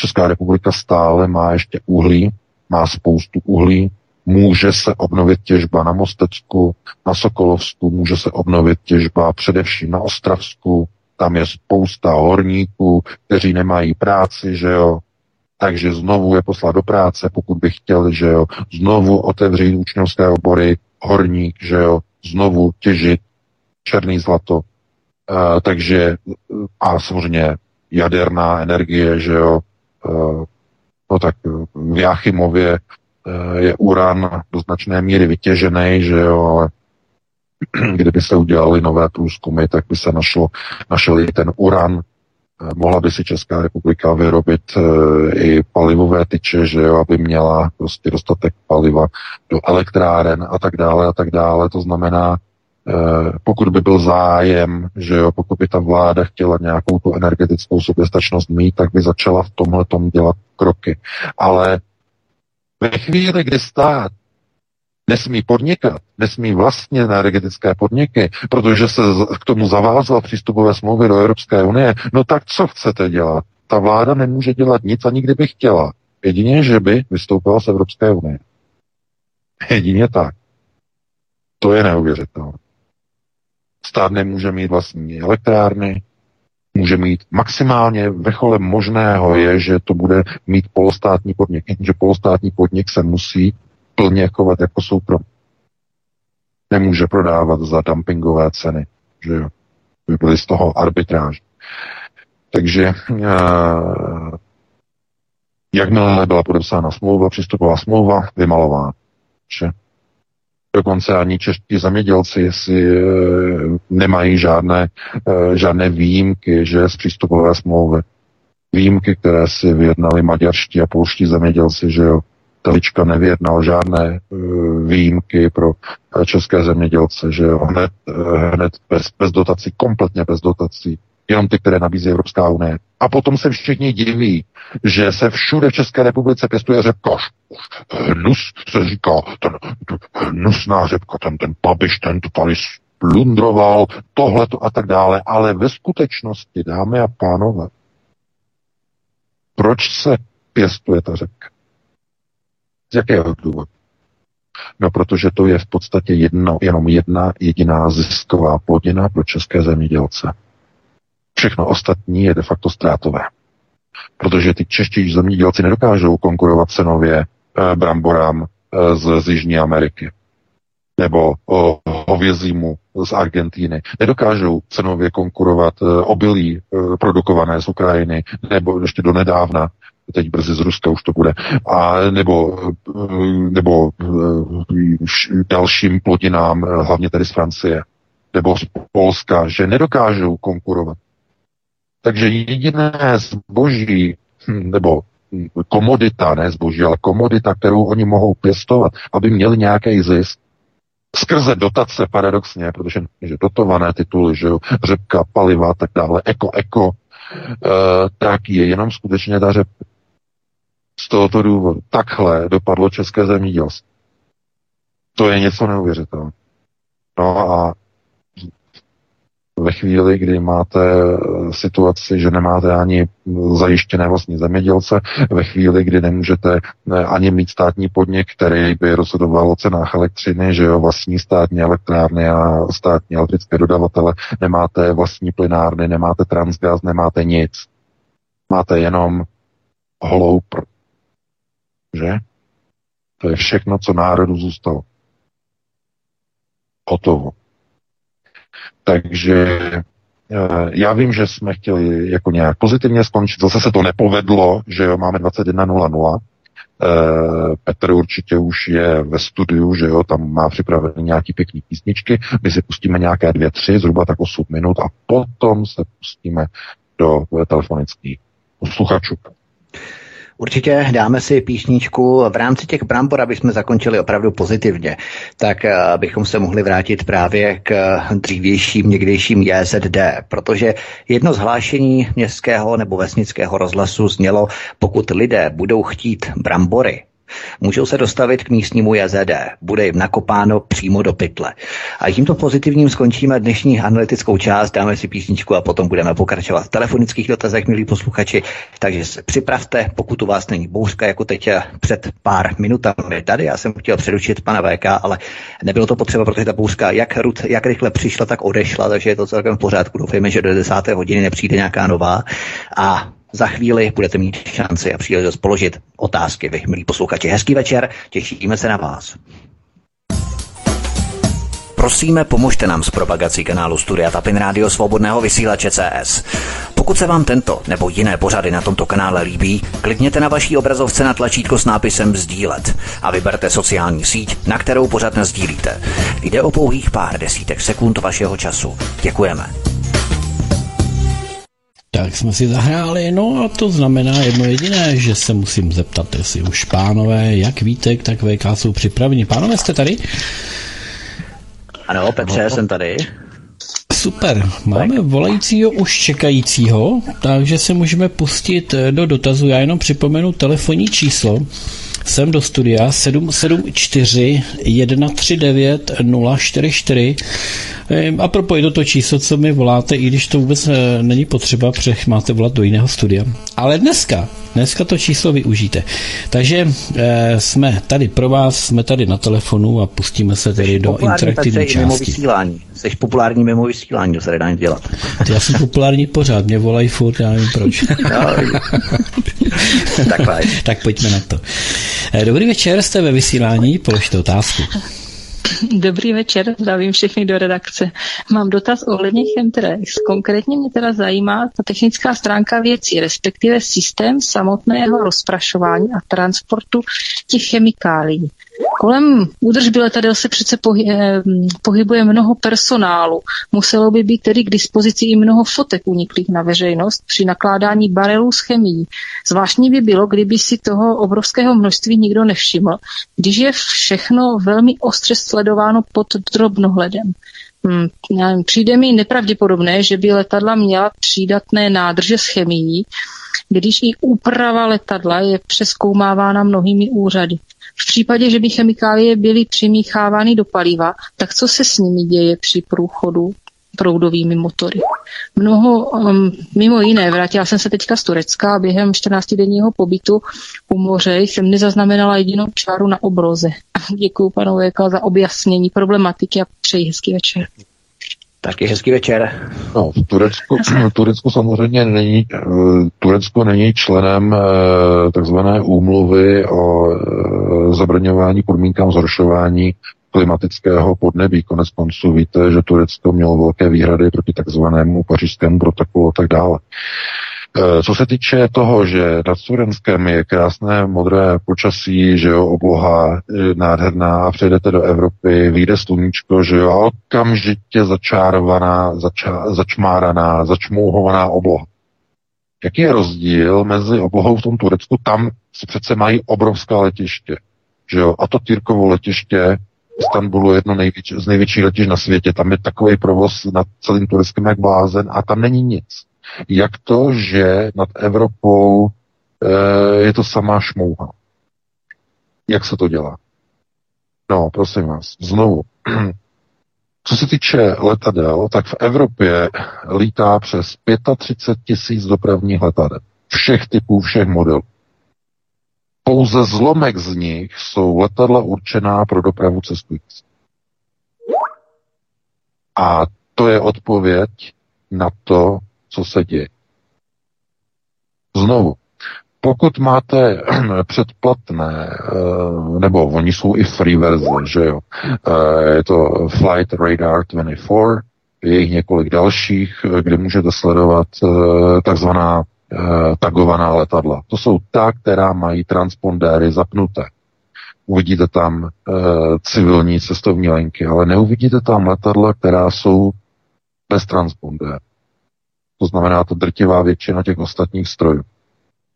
Jsou to vojenská letadla, jsou to polo, takzvaně polocivilní letadla, polocivilní vládní agentury, neziskové agentury, společnosti, které mají e, takzvaný neveřejný status, tajné služby, e, mezinárodní organizace pro e, sledování stavu počasí, organizace, které se zabývají monitoringem chemických látek, radiačních látek, mezinárodní agentury. To jsou všechno nemonitorovaná letadla, která let, letají po obloze a ta se starají o toto rozprašování. To, že Turecko není členem těchto procesů, eh, je dáno mnoha a mnoha souvislostmi, která, které nemáme teď vlastně možnost vůbec eh, tady rozebírat. Ale jedním z nich je, že eh, od roku 1988 je Turecko kandidátskou zemí vstupu do Evropské unie. No, brzy už to bude 40 let, nebo no, brzy, že jo, 28. Doufám, že tak s Ukrajinou třeba tak dlouho. Ano, přes, přes, přesně, podobně, podobně tak dlouho to může být i s Ukrajinou. A do dneška Turecko není členem Evropské unie.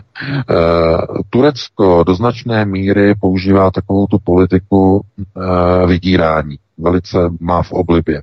Když byla eh, uprchlická krize, tak eh, Erdogan řekl, pustím vám do Evropy všechny migranty, pokud mi nebudete platit velké výkupné za to, že já tady je budu zadržovat a velké peníze začne, začne používat že jo, pro sociální programy v Turecku a tak dále, tak dále. Postavil tam ve skutečnosti těm migrantům nějaká, nějaká ta zařízení, nějaké ty tábory za 0,0 nic a většina těch zbývajících peněz do dneška mimochodem, do dneška ten program jede neustále na zadržování migrantů v Turecku. E, takže e, Tohle to je jedna z věcí. Turecko se odmítá připojit k mnoha programům, jestliže nebudou splněny jeho podmínky, které e, Turecko požaduje. A konec konců zrovna v téhle chvíli můžeme v přímém přenosu tuhle tu typickou e, tureckou politickou, politickou rovinu e, takového toho podmínkování, jak já říkám, a vydírání vidět ve vztahu eh, k Finsku a Švédsku, které jako se rozhodly, že vstoupí do NATO a Turecko si klade ultimáta a požadavky, že pokud nebudou splněny, eh, Finsko, Švédsko nevstoupí. No a Finsko oznámilo, že zřejmě blízké době nevstoupí z toho důvodu, že se nedokázalo dohodnout s Evropskou unii a Evropská unie s Tureckem eh, a se Severoatlantickou aliancí na zrušení některých omezení uvalených na Turecko a i ve vztahu k takzvané eh, straně kurských pracujících PPK, která je eh, v Turecku považována za teroristickou organizaci, přičemž Finsko i Švédsko poskytují azyl členům PKK. Takže eh, znovu, to je ten důvod, proč v některých zemích, eh, když je celý den a i když tam letají letadla, není tam vůbec nic. A ta obloha je modrá, jako v Československu před rokem 89. Úplně stejn, stejně. Jako v celém východním bloku Varšavské smlouvy před rokem 89. Vždycky, když jste viděli letadla, že jo, všichni si pamatujeme, létalo letadla vysoko, že jo, to byly Ilyushiny, Il-62, že jo, že létali, létali, nechávali za sebou čáru, ale ta čára, čára se rozpouštěla, že jo, během dvou, tří minut byla pryč. Dnes je situace, kdy nad Evropou lítají letadla tam a zpátky a ty čmouhy no, zůstávají i tři dny.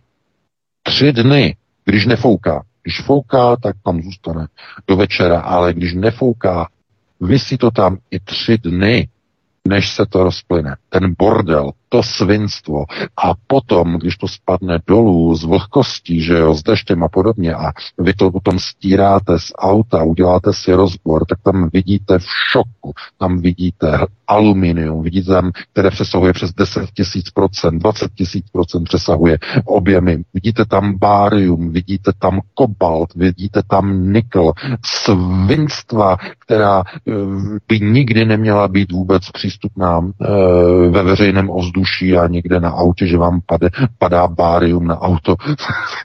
bárium se tvoří jako vedlejší produkt v jaderných reaktorech, mimochodem, i když jako v, izotopo, v izotopových eh, podmínkách, že eh, to je něco neuvěřitelného, chápete? A oni budou říkat, jako, že to přináší prý vítr, to přináší ze Sahary, ze Sahary dělají z lidí úplný debily. A eh, co je důležité, Všichni politici v Evropě v tom jedou. No a proč v tom jedou? Většina z nich neví vůbec, že se něco děje. Nejsou seznámi. Myslí si, že to je hoax, že je to konspirace. Někteří politici ovšem e, o tomto vědí moc dobře a že se k tomu nechtějí vyjadřovat. Aspoň, aby nemuseli lhát lidem do očí, ale nechtějí se k tomu vyjadřovat. Víte, všechno, co jde nahoru, musí i dolů. A cokoliv se objeví nahoře a najednou vy to najdete na svém autě a necháte si udělat laboratorní rozbor a vy tam najdete věci, které by tam být ne- neměly, tak si musíte říct, odkud teda se to vzalo. No tak logicky spadlo to ze zhora, že? Tak a kam, eh, jak se to dostalo tam nahoru? Jak se to tam dostalo? Takové obrovské objemy hliníku. Co pak na Sahaře e, místo písku je rozprášený hliník, umělý produkt z hliníkáren, Navíc eh, v takovém stavu, že to není eh, přírodní hliník, ale rafinovaný hliník, to znamená, máte z hliníkáren, že? To znamená, kde se to tam bere? Jsou mikročástice, že? Kde se to tam bere v těch obrovských objemech? To není ze Sahary samozřejmě. Bere se to z nebe, kde to zůstává z těch letadel. S deštěm to potom jde dolů. Jde to do půdy, jde to do vody, jde to do plic dětí, že jde to do plic lidí, všechno, ale především jde to do potravinového řetězce. A vy se potom divíte, jak to, že v západních vyspělých zemích rovná se zemích, které jsou v Evropě, které jsou pod začárovanou a začmáranou oblohou. Proč je tam tolik alergií, e, Downových syndromů a e, proč je tam tolik autistických dětí? Proč je tam eh, tolik eh, Parkinsonových nemocí, tolik diabetu? A hlavně, a hlavně, a hlavně, třikrát hlavně, tolik alergií. Tolik alergií, co má Evropa, Spojené státy pod začmáranými oblohami, nemají nikde na světě. Nikde na světě není tolik alergických dětí, co je na západě. A teď, co je příčinou? Co je nejtoxičtější látkou, která ovlivňuje vznik e, mozkových poruch, mozkových e, nemocí, poruch osobnosti a tak dále, tedy poruchy e, nervové soustavy. Která látka způsobuje e, tyhle, ty, tyhle ty problémy i v dětech, malých dětech, autismus, Downův syndrom a tak dále. Co to způsobuje? Je to hliník. Hliník v mozku. Toxická látka prudce toxická látka, která se usazuje v neuronových spojích.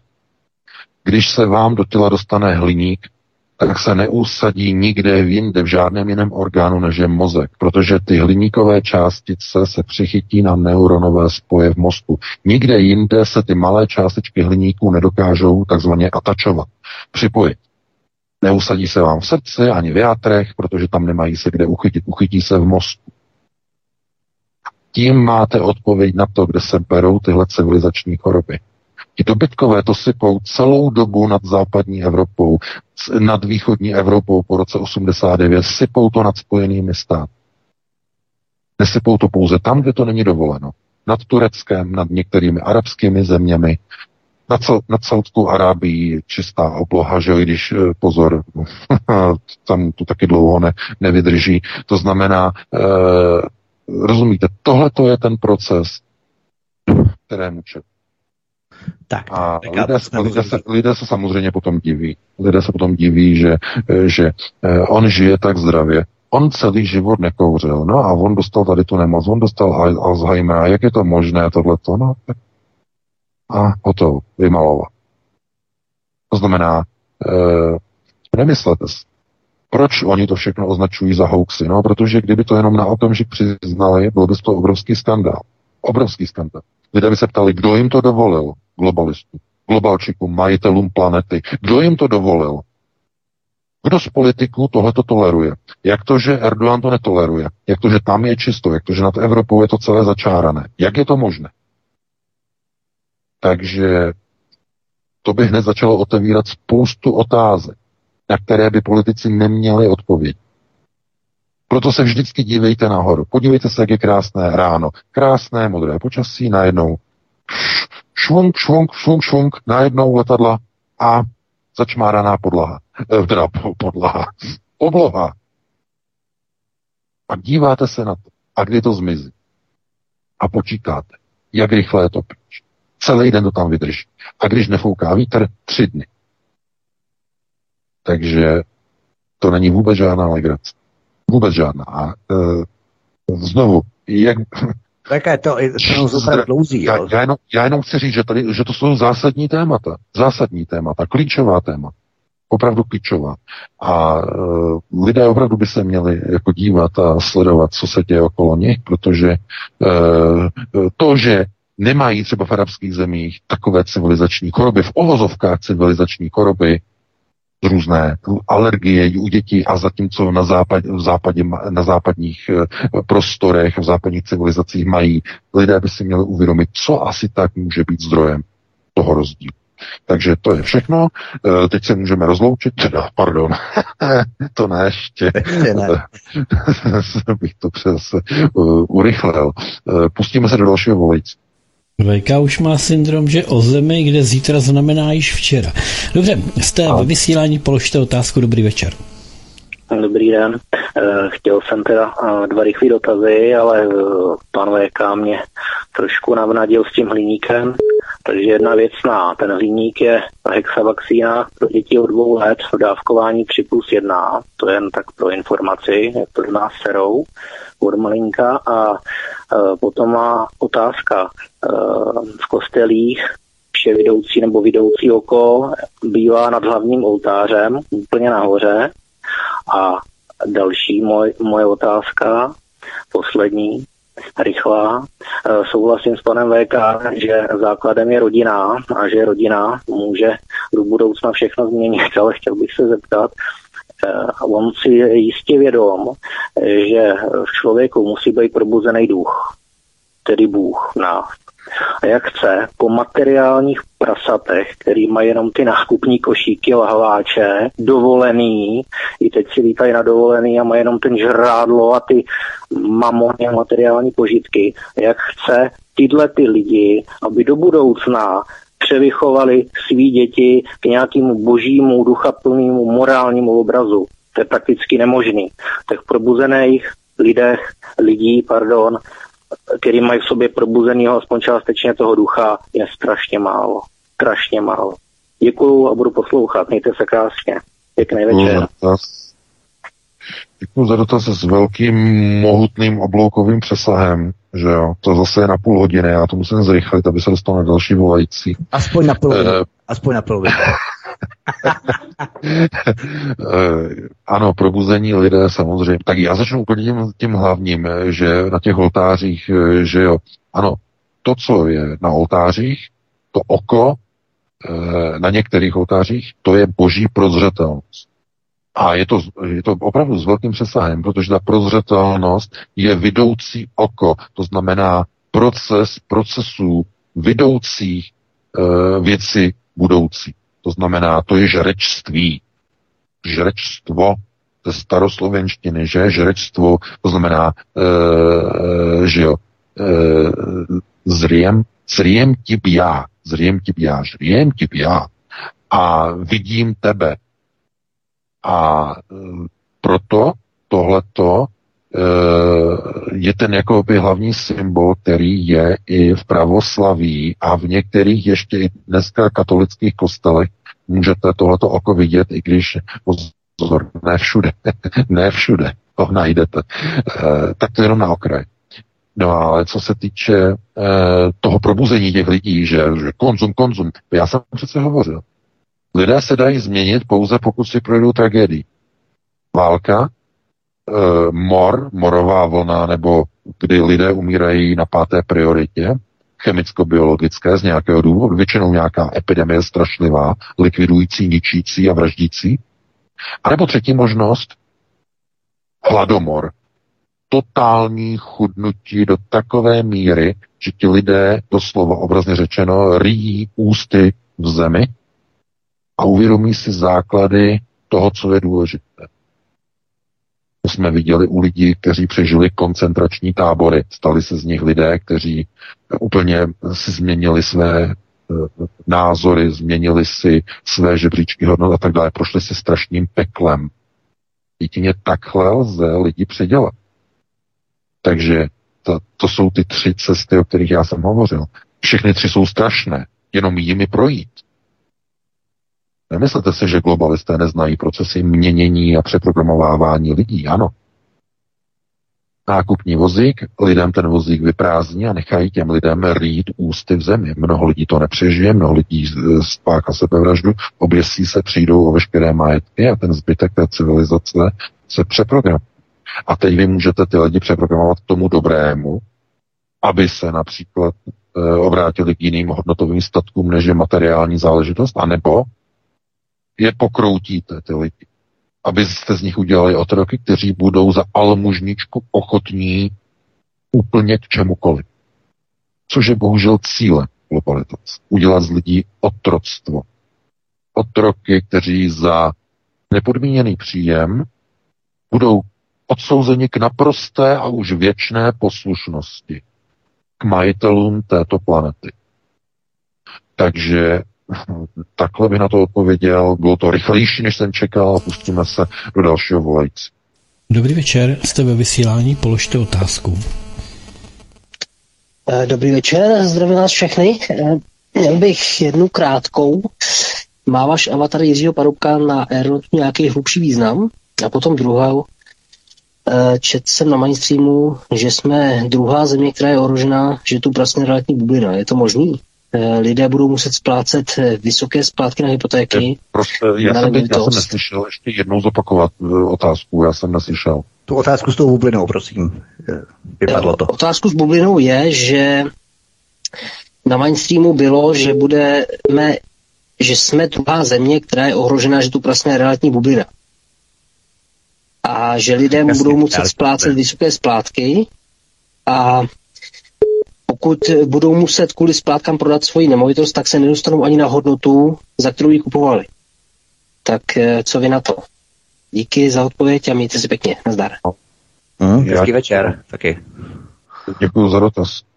Eh, No, s nemovitostní bu- bublinou, tak je, tam byly dvě otázky ohledně, ohledně eh, tohohle avataru. To je na dlouhý povídání. Eh, Jiří Paroubek byl posledním předsedou, předsedou sociální demokracie. Jiří Paroubek samozřejmě je takovým jakoby modelem, vzorem eh, něčeho, čemu se říká v podstatě on byl vlastně stělesněním jakéhosi toho, co skončilo s velkým přesahem, tedy změna sociální demokracie, která se potom po nástupu Bouslava Sobotky transformovala do e, systému neoliberální strany. A proto Jiří Paroubek de facto představoval derniéru sociálně demokratické politiky, která se potom skopírovala do všech ostatních procesů a všech politických stran e, v celé České republice. Mnoho lidí to neuvědomuje, že v podstatě konec uh, oné éry sociálně demokratické politiky byl de facto tím hlavním systémovým předělem uh, přechodu od klasických tradičních politických stran, které dělaly politiku pro lidi, pro politiku pro uh, rodiny a tak dále, do politiky a politických stran, které dělají už politiku proti lidu. Proto je tam symbol Jiřího Paroubka jako poslední mohikána, který tyto procesy de facto uh, jakoby uh, se stal jejich obětí. De facto. To znamená uh, obětí neoliberálních procesů a neoliberalizace české politiky.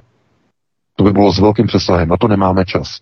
E, další věc, e, ta bublina, to znamená realitní bublina. No samozřejmě, to bude obrovský problém. To znamená e, chudoba, která bude indukována jak tedy vysokými cenami e, nemovitostí, e, nedostupnost bude řízena e, u bytů především vysokou cenou, ale zároveň inflací, znehodnocováním peněz, což povede k nedostupnosti bydlení.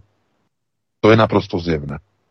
No a ta bublina praskne, praskne ve chvíli, kdy e, příjmy vzhledem k inflaci a vzhledem k cenám ve společnosti už nebudou schopny kompenzovat základní sociální potřeby obyvatelstva.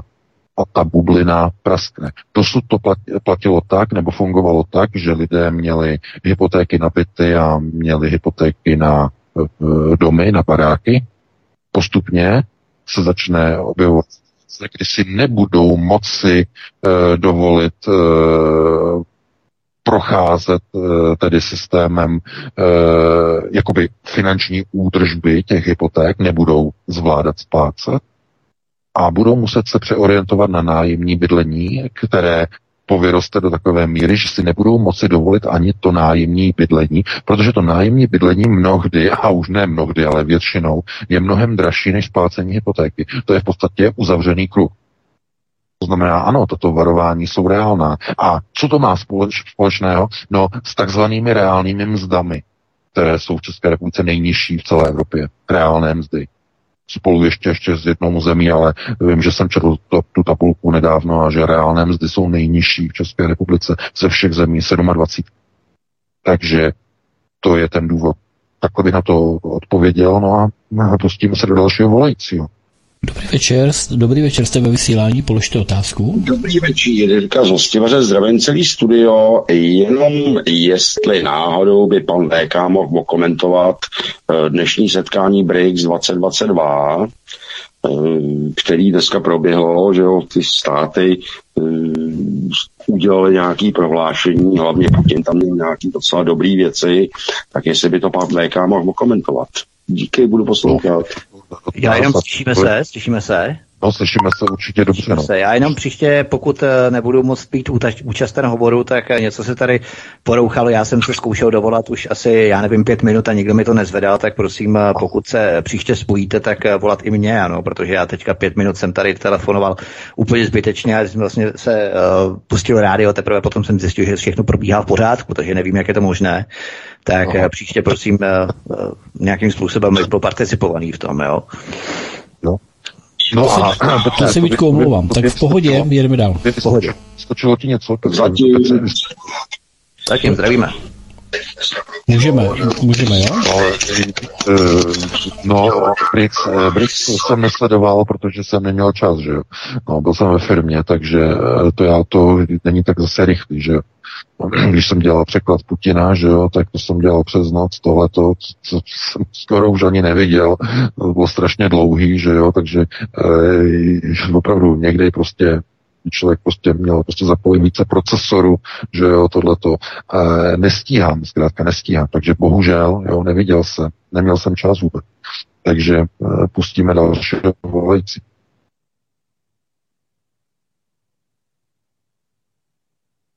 No a teď zase nic neslyším. VK, no, slyšíme, slyšíme. Asi... Jo, aha. To no, spíš Petr, já... Petr nevzal, nesebral volajícího, takže můžeme pokračovat. Petře, máme volajícího. E, máme, máme. Já jsem právě vyřizoval volajícího, jo, tak se byli moc rychlí. Dobrý večer, jste ve vysílání, Jasně. dočkal jste se velmi rychle. Položte otázku. Dobrý den, pane VK. Já bych se vás zeptal, e, vysvětlete logicky, proč se zvyšují ceny všeho a proč za bývalého systému se vůbec žádné ceny nezvyšovaly ničeho a naopak byly ceny všeho velmi nízké. Proč? Vysvětlete to logicky, prosím vás, jo? Takže vám jednoduché. Vám za dotaz, no. No tak za minulého systému mohly být všechny ceny nízké, protože byly centrálně regulované, protože všechny výrobní prostředky kontroloval a organizoval a vlastnil, anebo když nevlastnil, tak kontroloval skrze lidové výbory e, stát. Jo? Mluvíme tady před rokem 89. To je logické, že máte centrálně plánovanou ekonomiku, státem řízenou, no tak stanovujete státem garantované ceny a vaším zájmem je mít ceny co nejnižší, aby byla spokojenost obyvatelstva, aby nebyly nepokoje, protože stát nemůže si dovolit nepokoje, je centrálně řízen. No, centrálně plánovaná ekonomika, aby fungovala, musí být ekonomikou uzavřenou, musí se bránit dovozu zahraničního zboží, které by způsobovalo nezaměstnanost, e, pád konkurenceschopnosti a snížilo by 100% zaměstnanost na celém trhu.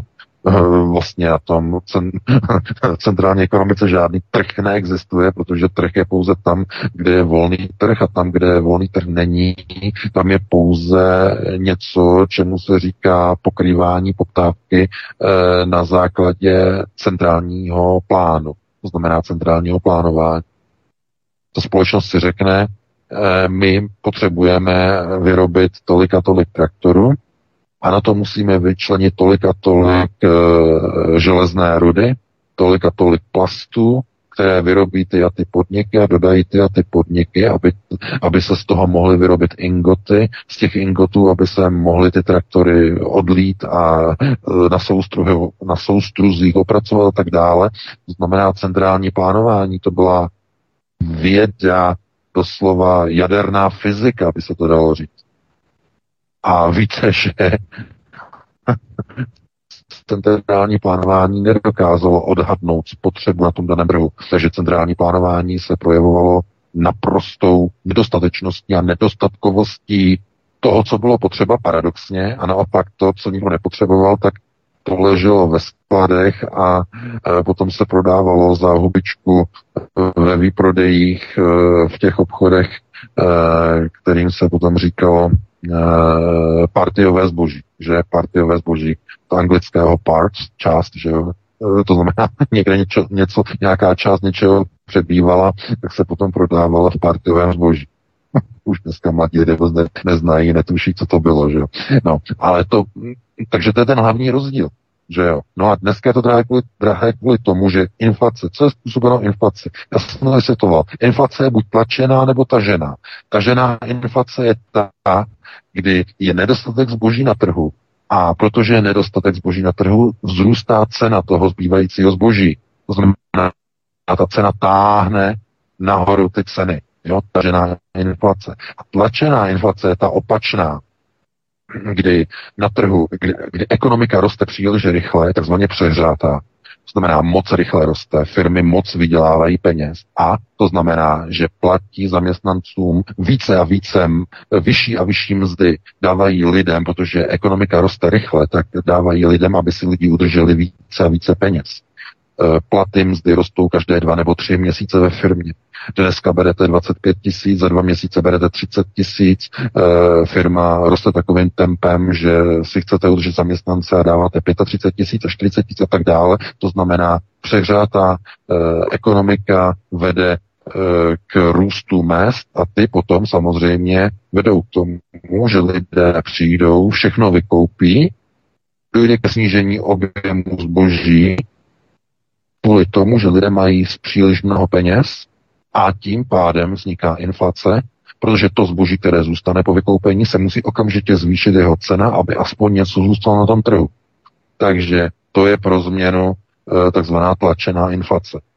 No a obojí inflace, o tyto typy vznikají samozřejmě v volném tržním prostředí, kde je nějaký problém.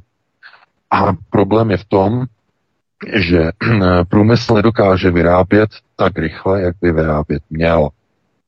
No a e, co způsobilo to, že trh nevyrábí tak rychle, jak by vyrábět měl, dodávat tak rychle, jak by měl? No samozřejmě dva pandemické krize, uměle vyvolané, rozbourání dodavatelských řetězců z Číny, sankce Donalda Trumpa na Čínu, Huawei a tak dále, zdražení čipů, no a samozřejmě indukce Eh, různých spekulací, různých kryptoměn, nedostatek čipů, že jo, aby se z toho udělali těžební systémy a tak dále a tak dále. To znamená, ta krize je komplexní, no a teď tomu přišla ještě ke všemu válka, že jo. A ne, ta válka by nevadila, vadí tomu něco jiného. Západní sankce proti Rusku, které tu e, výrobní základnu ještě více podkopávají. K výrobě je potřeba všude na světě ropa a plyn a zdůraznuju laciná ropa a plyn pokud německému průmyslu tady nedodáte lacinou ropu, laciný plyn, který umí dodat jenom Rusko, nikdo jiný neumí dodat Německu laciný plyn, lacinou ropu, tak to povede ke zhroucení a, a, a omezování výroby a e, objem zboží dodaného na trh z německého průmyslu bude ještě menší. Co, k čemu to povede? No k další inflaci. K další nedostatečnosti zásobení zbožím. Nevěříte? No tak si běžte dneska koupit nové auto. Čekací pořadník u BMW je dneska 17 měsíců na dodání nového auta. U Audi je to 12 měsíců. to jsou pomalu čekací doby, jako za socialismu. Chápete? No proč, no? Nejsou zdroje. Takže pojďme, pojďme na další, na další dotaz, pokud někoho máme. Ano, máme. Tak dobrý večer, jste ve vysílání, položte otázku. Eh, zdravím, zdravím všechny do redakce. Eh, mě by zajímalo, na jak dlouho pan VK vidí ten nedostatek potravin, kvůli tomu, na jak, jak moc se předzásobit. Že já jako chci jít tou cestou soběslačnosti, pěstovat si svoje, ale samozřejmě to nejde hned rok od roku, takže to chvíli potrvá. No a pak by mě ještě zajímalo, jsem někde zahlít v diskuzi, že v Austrálii už zakázali pěstování vlastního jídla, tak jestli nás to čeká tady taky v Evropě. Děkuju. Mm-hmm. Mějte se krásně. Díky, zdravíme. Fajn večer, zase zdravíme. Já děkuji za to. To není jenom v Austrálii, ve Spojených státech, je v mnoha městech, městské vyhlášky v Spojených státech zakazují pěstování jídla. Je to eh, záminkou pro ty zákazy je hnojení, že hnojiva z těch rostlin by pronikaly do spodních vod a eh, ohrožovaly životní prostředí. To samozřejmě nesmysl.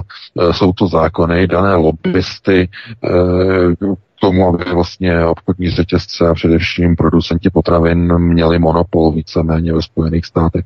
Takže zakazovat lidem pěstování potravin je hlavně eh, snaha velkých potravinářských podniků, jako je Nestlé, jako, jsou, jako je Unilever a další, prostě snaha, to jsou mezinárodní koncerny, které vlastně chtějí distribuci potravin plně kontrolovat.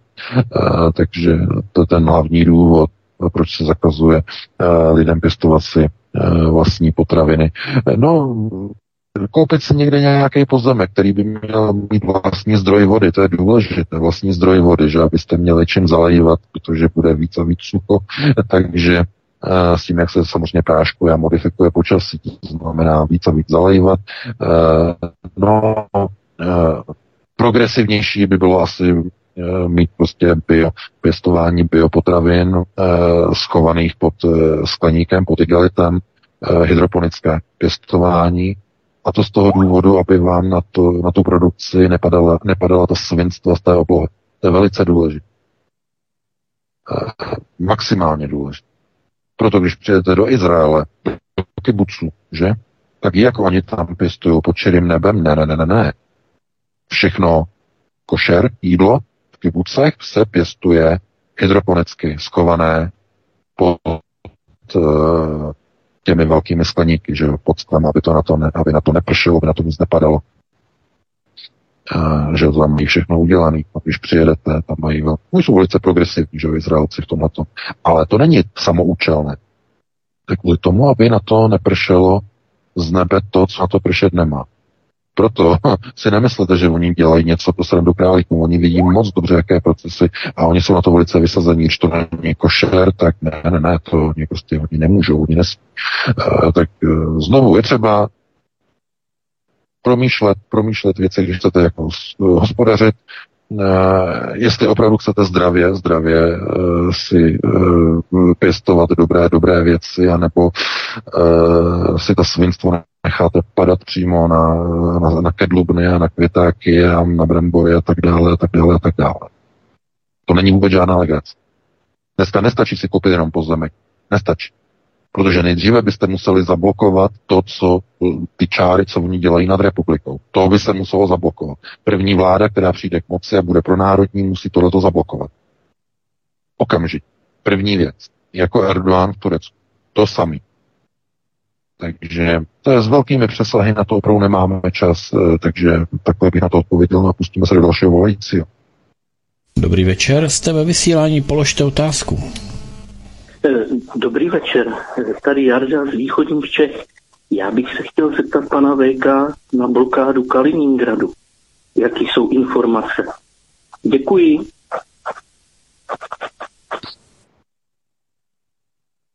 No, já děkuji za dotaz. No, tak to není blokáda, to je jenom o tom, že prostě Litva e, tam začala prostě prudit a e, začala si prostě jako ňafák, že jo, malý ňafák, jenom ňafe prostě do velkého medvěda, který se ožené, tak z toho ňafáka zbyde prostě masný flek.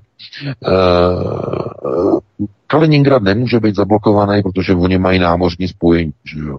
To znamená přes moře, po moři do Leningradu normálně mezi Kaliningradem a Leningradem, vlastně už to není Leningrad, dneska je to Petrohrad, že jo, tak tam mají normálně spojení, že jo, se Sovětským svazem. S Ruskou federací, že jo, mají spojení normálně. No a e, tohle to je spíš zase jako taková politická hra, že jo, proti Putinovi, protože proč? No Petr Fiala, že jo, hm, vyjel do Přemýšle, že jo, jako, že jo, jako, jako do Kyjeva jako hrdina, že jo. Uh, teď uh, Draghi, že jo, Macron a Scholz byli za Zelenský. No a teď oni přemýšlí v těch popalských republikách, jakou, jak, jak, jaký, že jo, systéma heroizma, dá, systéma. To znamená, jaký systém hrdinství oni by mohli vymyslet, no tak vymyslí to, že začnou ruskému Medvědovi sypat klacky pod kola vlaku, který tam projíždí, že jo, z Běloruska přes tu Litvu do toho Kaliningradu. Uh, já říkám, je to bíli. Samozřejmě. Protože nic s tím nezískali, vůbec nic. Blokádu vytvořit nemohou, jedině, že by se pustili do toho nesmyslu, že by se pokusili Kaliningrad zablokovat námořní blokádou, což by samozřejmě byla válka s Ruskou federací, do toho nikdo nepůjde. Pouze zkrátka Rusům zkomplikují dopravu zboží e, do Kaliningradu, už to nebude vlastně po železnici a bude to po moři. Hotovo. Takže takhle bych na to reagoval, no a pustíme se do dalšího volající. Dobrý večer, jste ve vysílání, položte otázku. Asi poslední dotaz, řekl bych. No, dobrý večer, Eva. Chci se zeptat, eh, to, co Fiala předved, tak tam čtyři, čtyřikrát řekl šok, jo, ale o to nejde. Jestli pan VK ví, uh, kauza dozimetr, teďka nová kauza, jede tam hlubuček a tak dále. A dneska jsem koukala na tohohle pospíšila a ještě někoho a obvinovali tam toho Šajnera, který to vlastně všechno oznámil, že dostal úplatek. A Šajner, především možná včera to bylo, se bojí o život, že mu chodí výhrušný uh, zprávy a tak dále, tak nevím, jestli mu dali ochranku, ale chci se zeptat, nebo říct, tohle ten hlubuček, co sedí, tak měl říct, už povídá, že ho seznámili uh, s Redlem, který hraje v tom hlavní roli, je nesvé, nesvéprávnej, ale sedí, uvidíme, jak to dopadne, a že ho seznámil s ním Hluboček, ne Hluboček, ten, mm, no, Pospíšil a Fremer. Co ví na to? Děkuju, budu poslouchat. No, já to, já to sleduju tak trochu eh, z rychle letícího letadla, protože tohle to samozřejmě je proces akce globalistů úplně jako přes kopírák, ale trochu přes kopírák, globalistický kopírák. Eh, rok 2013 se střelení vlády Petra Nečase. Znovu, opakuju. V celé Evropě teď probíhá proces, proces Kissingerizace. Nebo můžete říkat česky Kissingerizace, to je jedno a tím procesem, protože víte, že ve středu padla bulharská vláda, tenhle proces bude kopírovaný do všech zemí, které jsou silně proamerické. Bude snaha položit fialovou vládu přes vnitřní skandál, kdy znovu plukovníci začnou rozdělávat takzvaně vládu. Jako v roce 2013 plukovníci rozdělali vládu Petra Nečase, teď budou chtít globalisté rozdělit a rozdělat vládu e, Petra Fialy. Nomen omen. Oba dva jsou Petrové, oba dva jsou, e, nebo jsou e, předsedové ODS. A oba dva jsou teď v centrech korupčních skandálů, že? To znamená, co to je opakování historie? Hm? Je to zeitgeist. Znovu opakování. Kdo se nepoučí z minulosti, je odsouzen opakovat znovu ten samý proces. Takže e, korupce ve vládě samozřejmě e, vláda, chápete, protikorupční vláda, oni jsou u moci půl roku, Jediný úspěch, který měli, je, že zablokovali 25. února na vítězný únor eh, 8 eh, opozičních webů. To je všechno, co dokázali. No a potom už jenom velký špatný a obrovská korupce, eh, která dosahuje nedozírných rozměrů. Eh, tam to samozřejmě vede směrem ke Krejčířovi, že jo, tam to vede směrem k obrovským zakázkám dopravního podniku.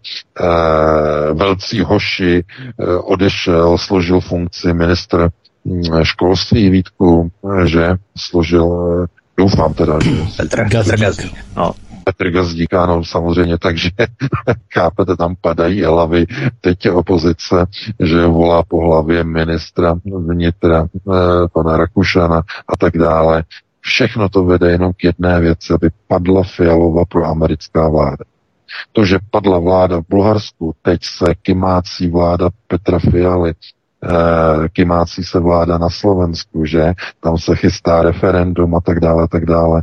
To všechno součást procesu, které byly nastartovány projevem Henryho Kissingera. Není dovoleno, aby američané dál prodlužovali válku na Ukrajině. A všechny vlády, které chtějí prodlužovat válku na Ukrajině, budou odejity různými způsoby, různými e, tlaky, různými vnitřními rozvraty. Pouze se opakuje proces z roku 2013. I když tehdy ten proces nebyl řízený globalisty, to byl proces, který ří, eh, řídili americké elity, které sundaly na časovou vládu kvůli dostavbě Temelína e, ruským nebo česko-ruským atomstroje exportem. No, tohle to byla poslední otázka. Máme tedy finish, takže já se s vámi rozloučím, rozloučím se s tebou, Vítku, s tebou, Petře, doufám, že všem našim posluchačům dneska se to líbilo, že se dozvěděli opět nové věci. No a e, pokud si najdete čas, tak si nás zase pustíte a naladíte za týden, pátek po 19.30 opět přijdeme s novými informacemi. No. Takže vy si užijete týden, pěkný počasí, jsem tam nějaká bouřka, kroupy snad ne. No a tento víkend taky si užijete a pro tuto chvíli vám přeji krásnou dobrou noc. Já se taky loučím, ne, já se taky loučím, mějte se krásně, milí posluchači, tebe zdravím VK, obzvláště přeju hezký víkend, tebe taky Petře a i vás, milí posluchači, taky prosím se zaregistrujte a přihlašte na kanál Odyssey, tady klikněte na tlačítko odebírat, abyste nezmeškali další pořady, tento pořad tam bude co nevidět, tak do půl hodiny počítám, že by to tam mohlo být. A samozřejmě byste nezmeškali další pořady, které pro vás připravujeme, ale my samozřejmě vysíláme 24 hodin denně, jako vždycky, to znamená, těšíme se na vás, kdykoliv si nás naladíte nevíte, můžete se podívat na program, jaký program, jaké studio se vám zamlouvá, to si pustíte, anebo třeba si stáhněte něco z archivu svobodného vysílače. Takže to je všechno, mějte se krásně, hezký víkend a případně dobrou noc. Děkuji VK, děkuji tobě Vítku, děkuji všem, kteří jste se dovolali, i těm, kteří jste marně to zkoušeli, zkuste to příště. Jinak díky za poslech, no a budeme se loučit písničkou a předáme do Klatov, protože vás čeká Pujará noc. Čili eh, to bylo vše. Eh, tady z Midgardu pochopitelně vás čeká více či méně takový eh, reprízový týden, protože si beru dovolenou, čili jen výjimečně, pokud se něco opravdu velkého stane, tak budu vysílat. Jinak se budeme spolehat na reprízy. Takže mějte se krásně, užívejte, užívejte dalších pořadů a pojďme se rozloučit s písničkou. Mějte se fajn, společně s VK i s Vítkem se od mikrofonu loučí jak jinak než Petr Václav. Prosíme, pomožte nám s propagací kanálu Studia Tapin Radio Svobodného vysílače CS. Pokud se vám tento nebo jiné pořady na tomto kanále líbí, klikněte na vaší obrazovce na tlačítko s nápisem Sdílet a vyberte sociální síť, na kterou pořad sdílíte. Jde o pouhých pár desítek sekund vašeho času. Děkujeme.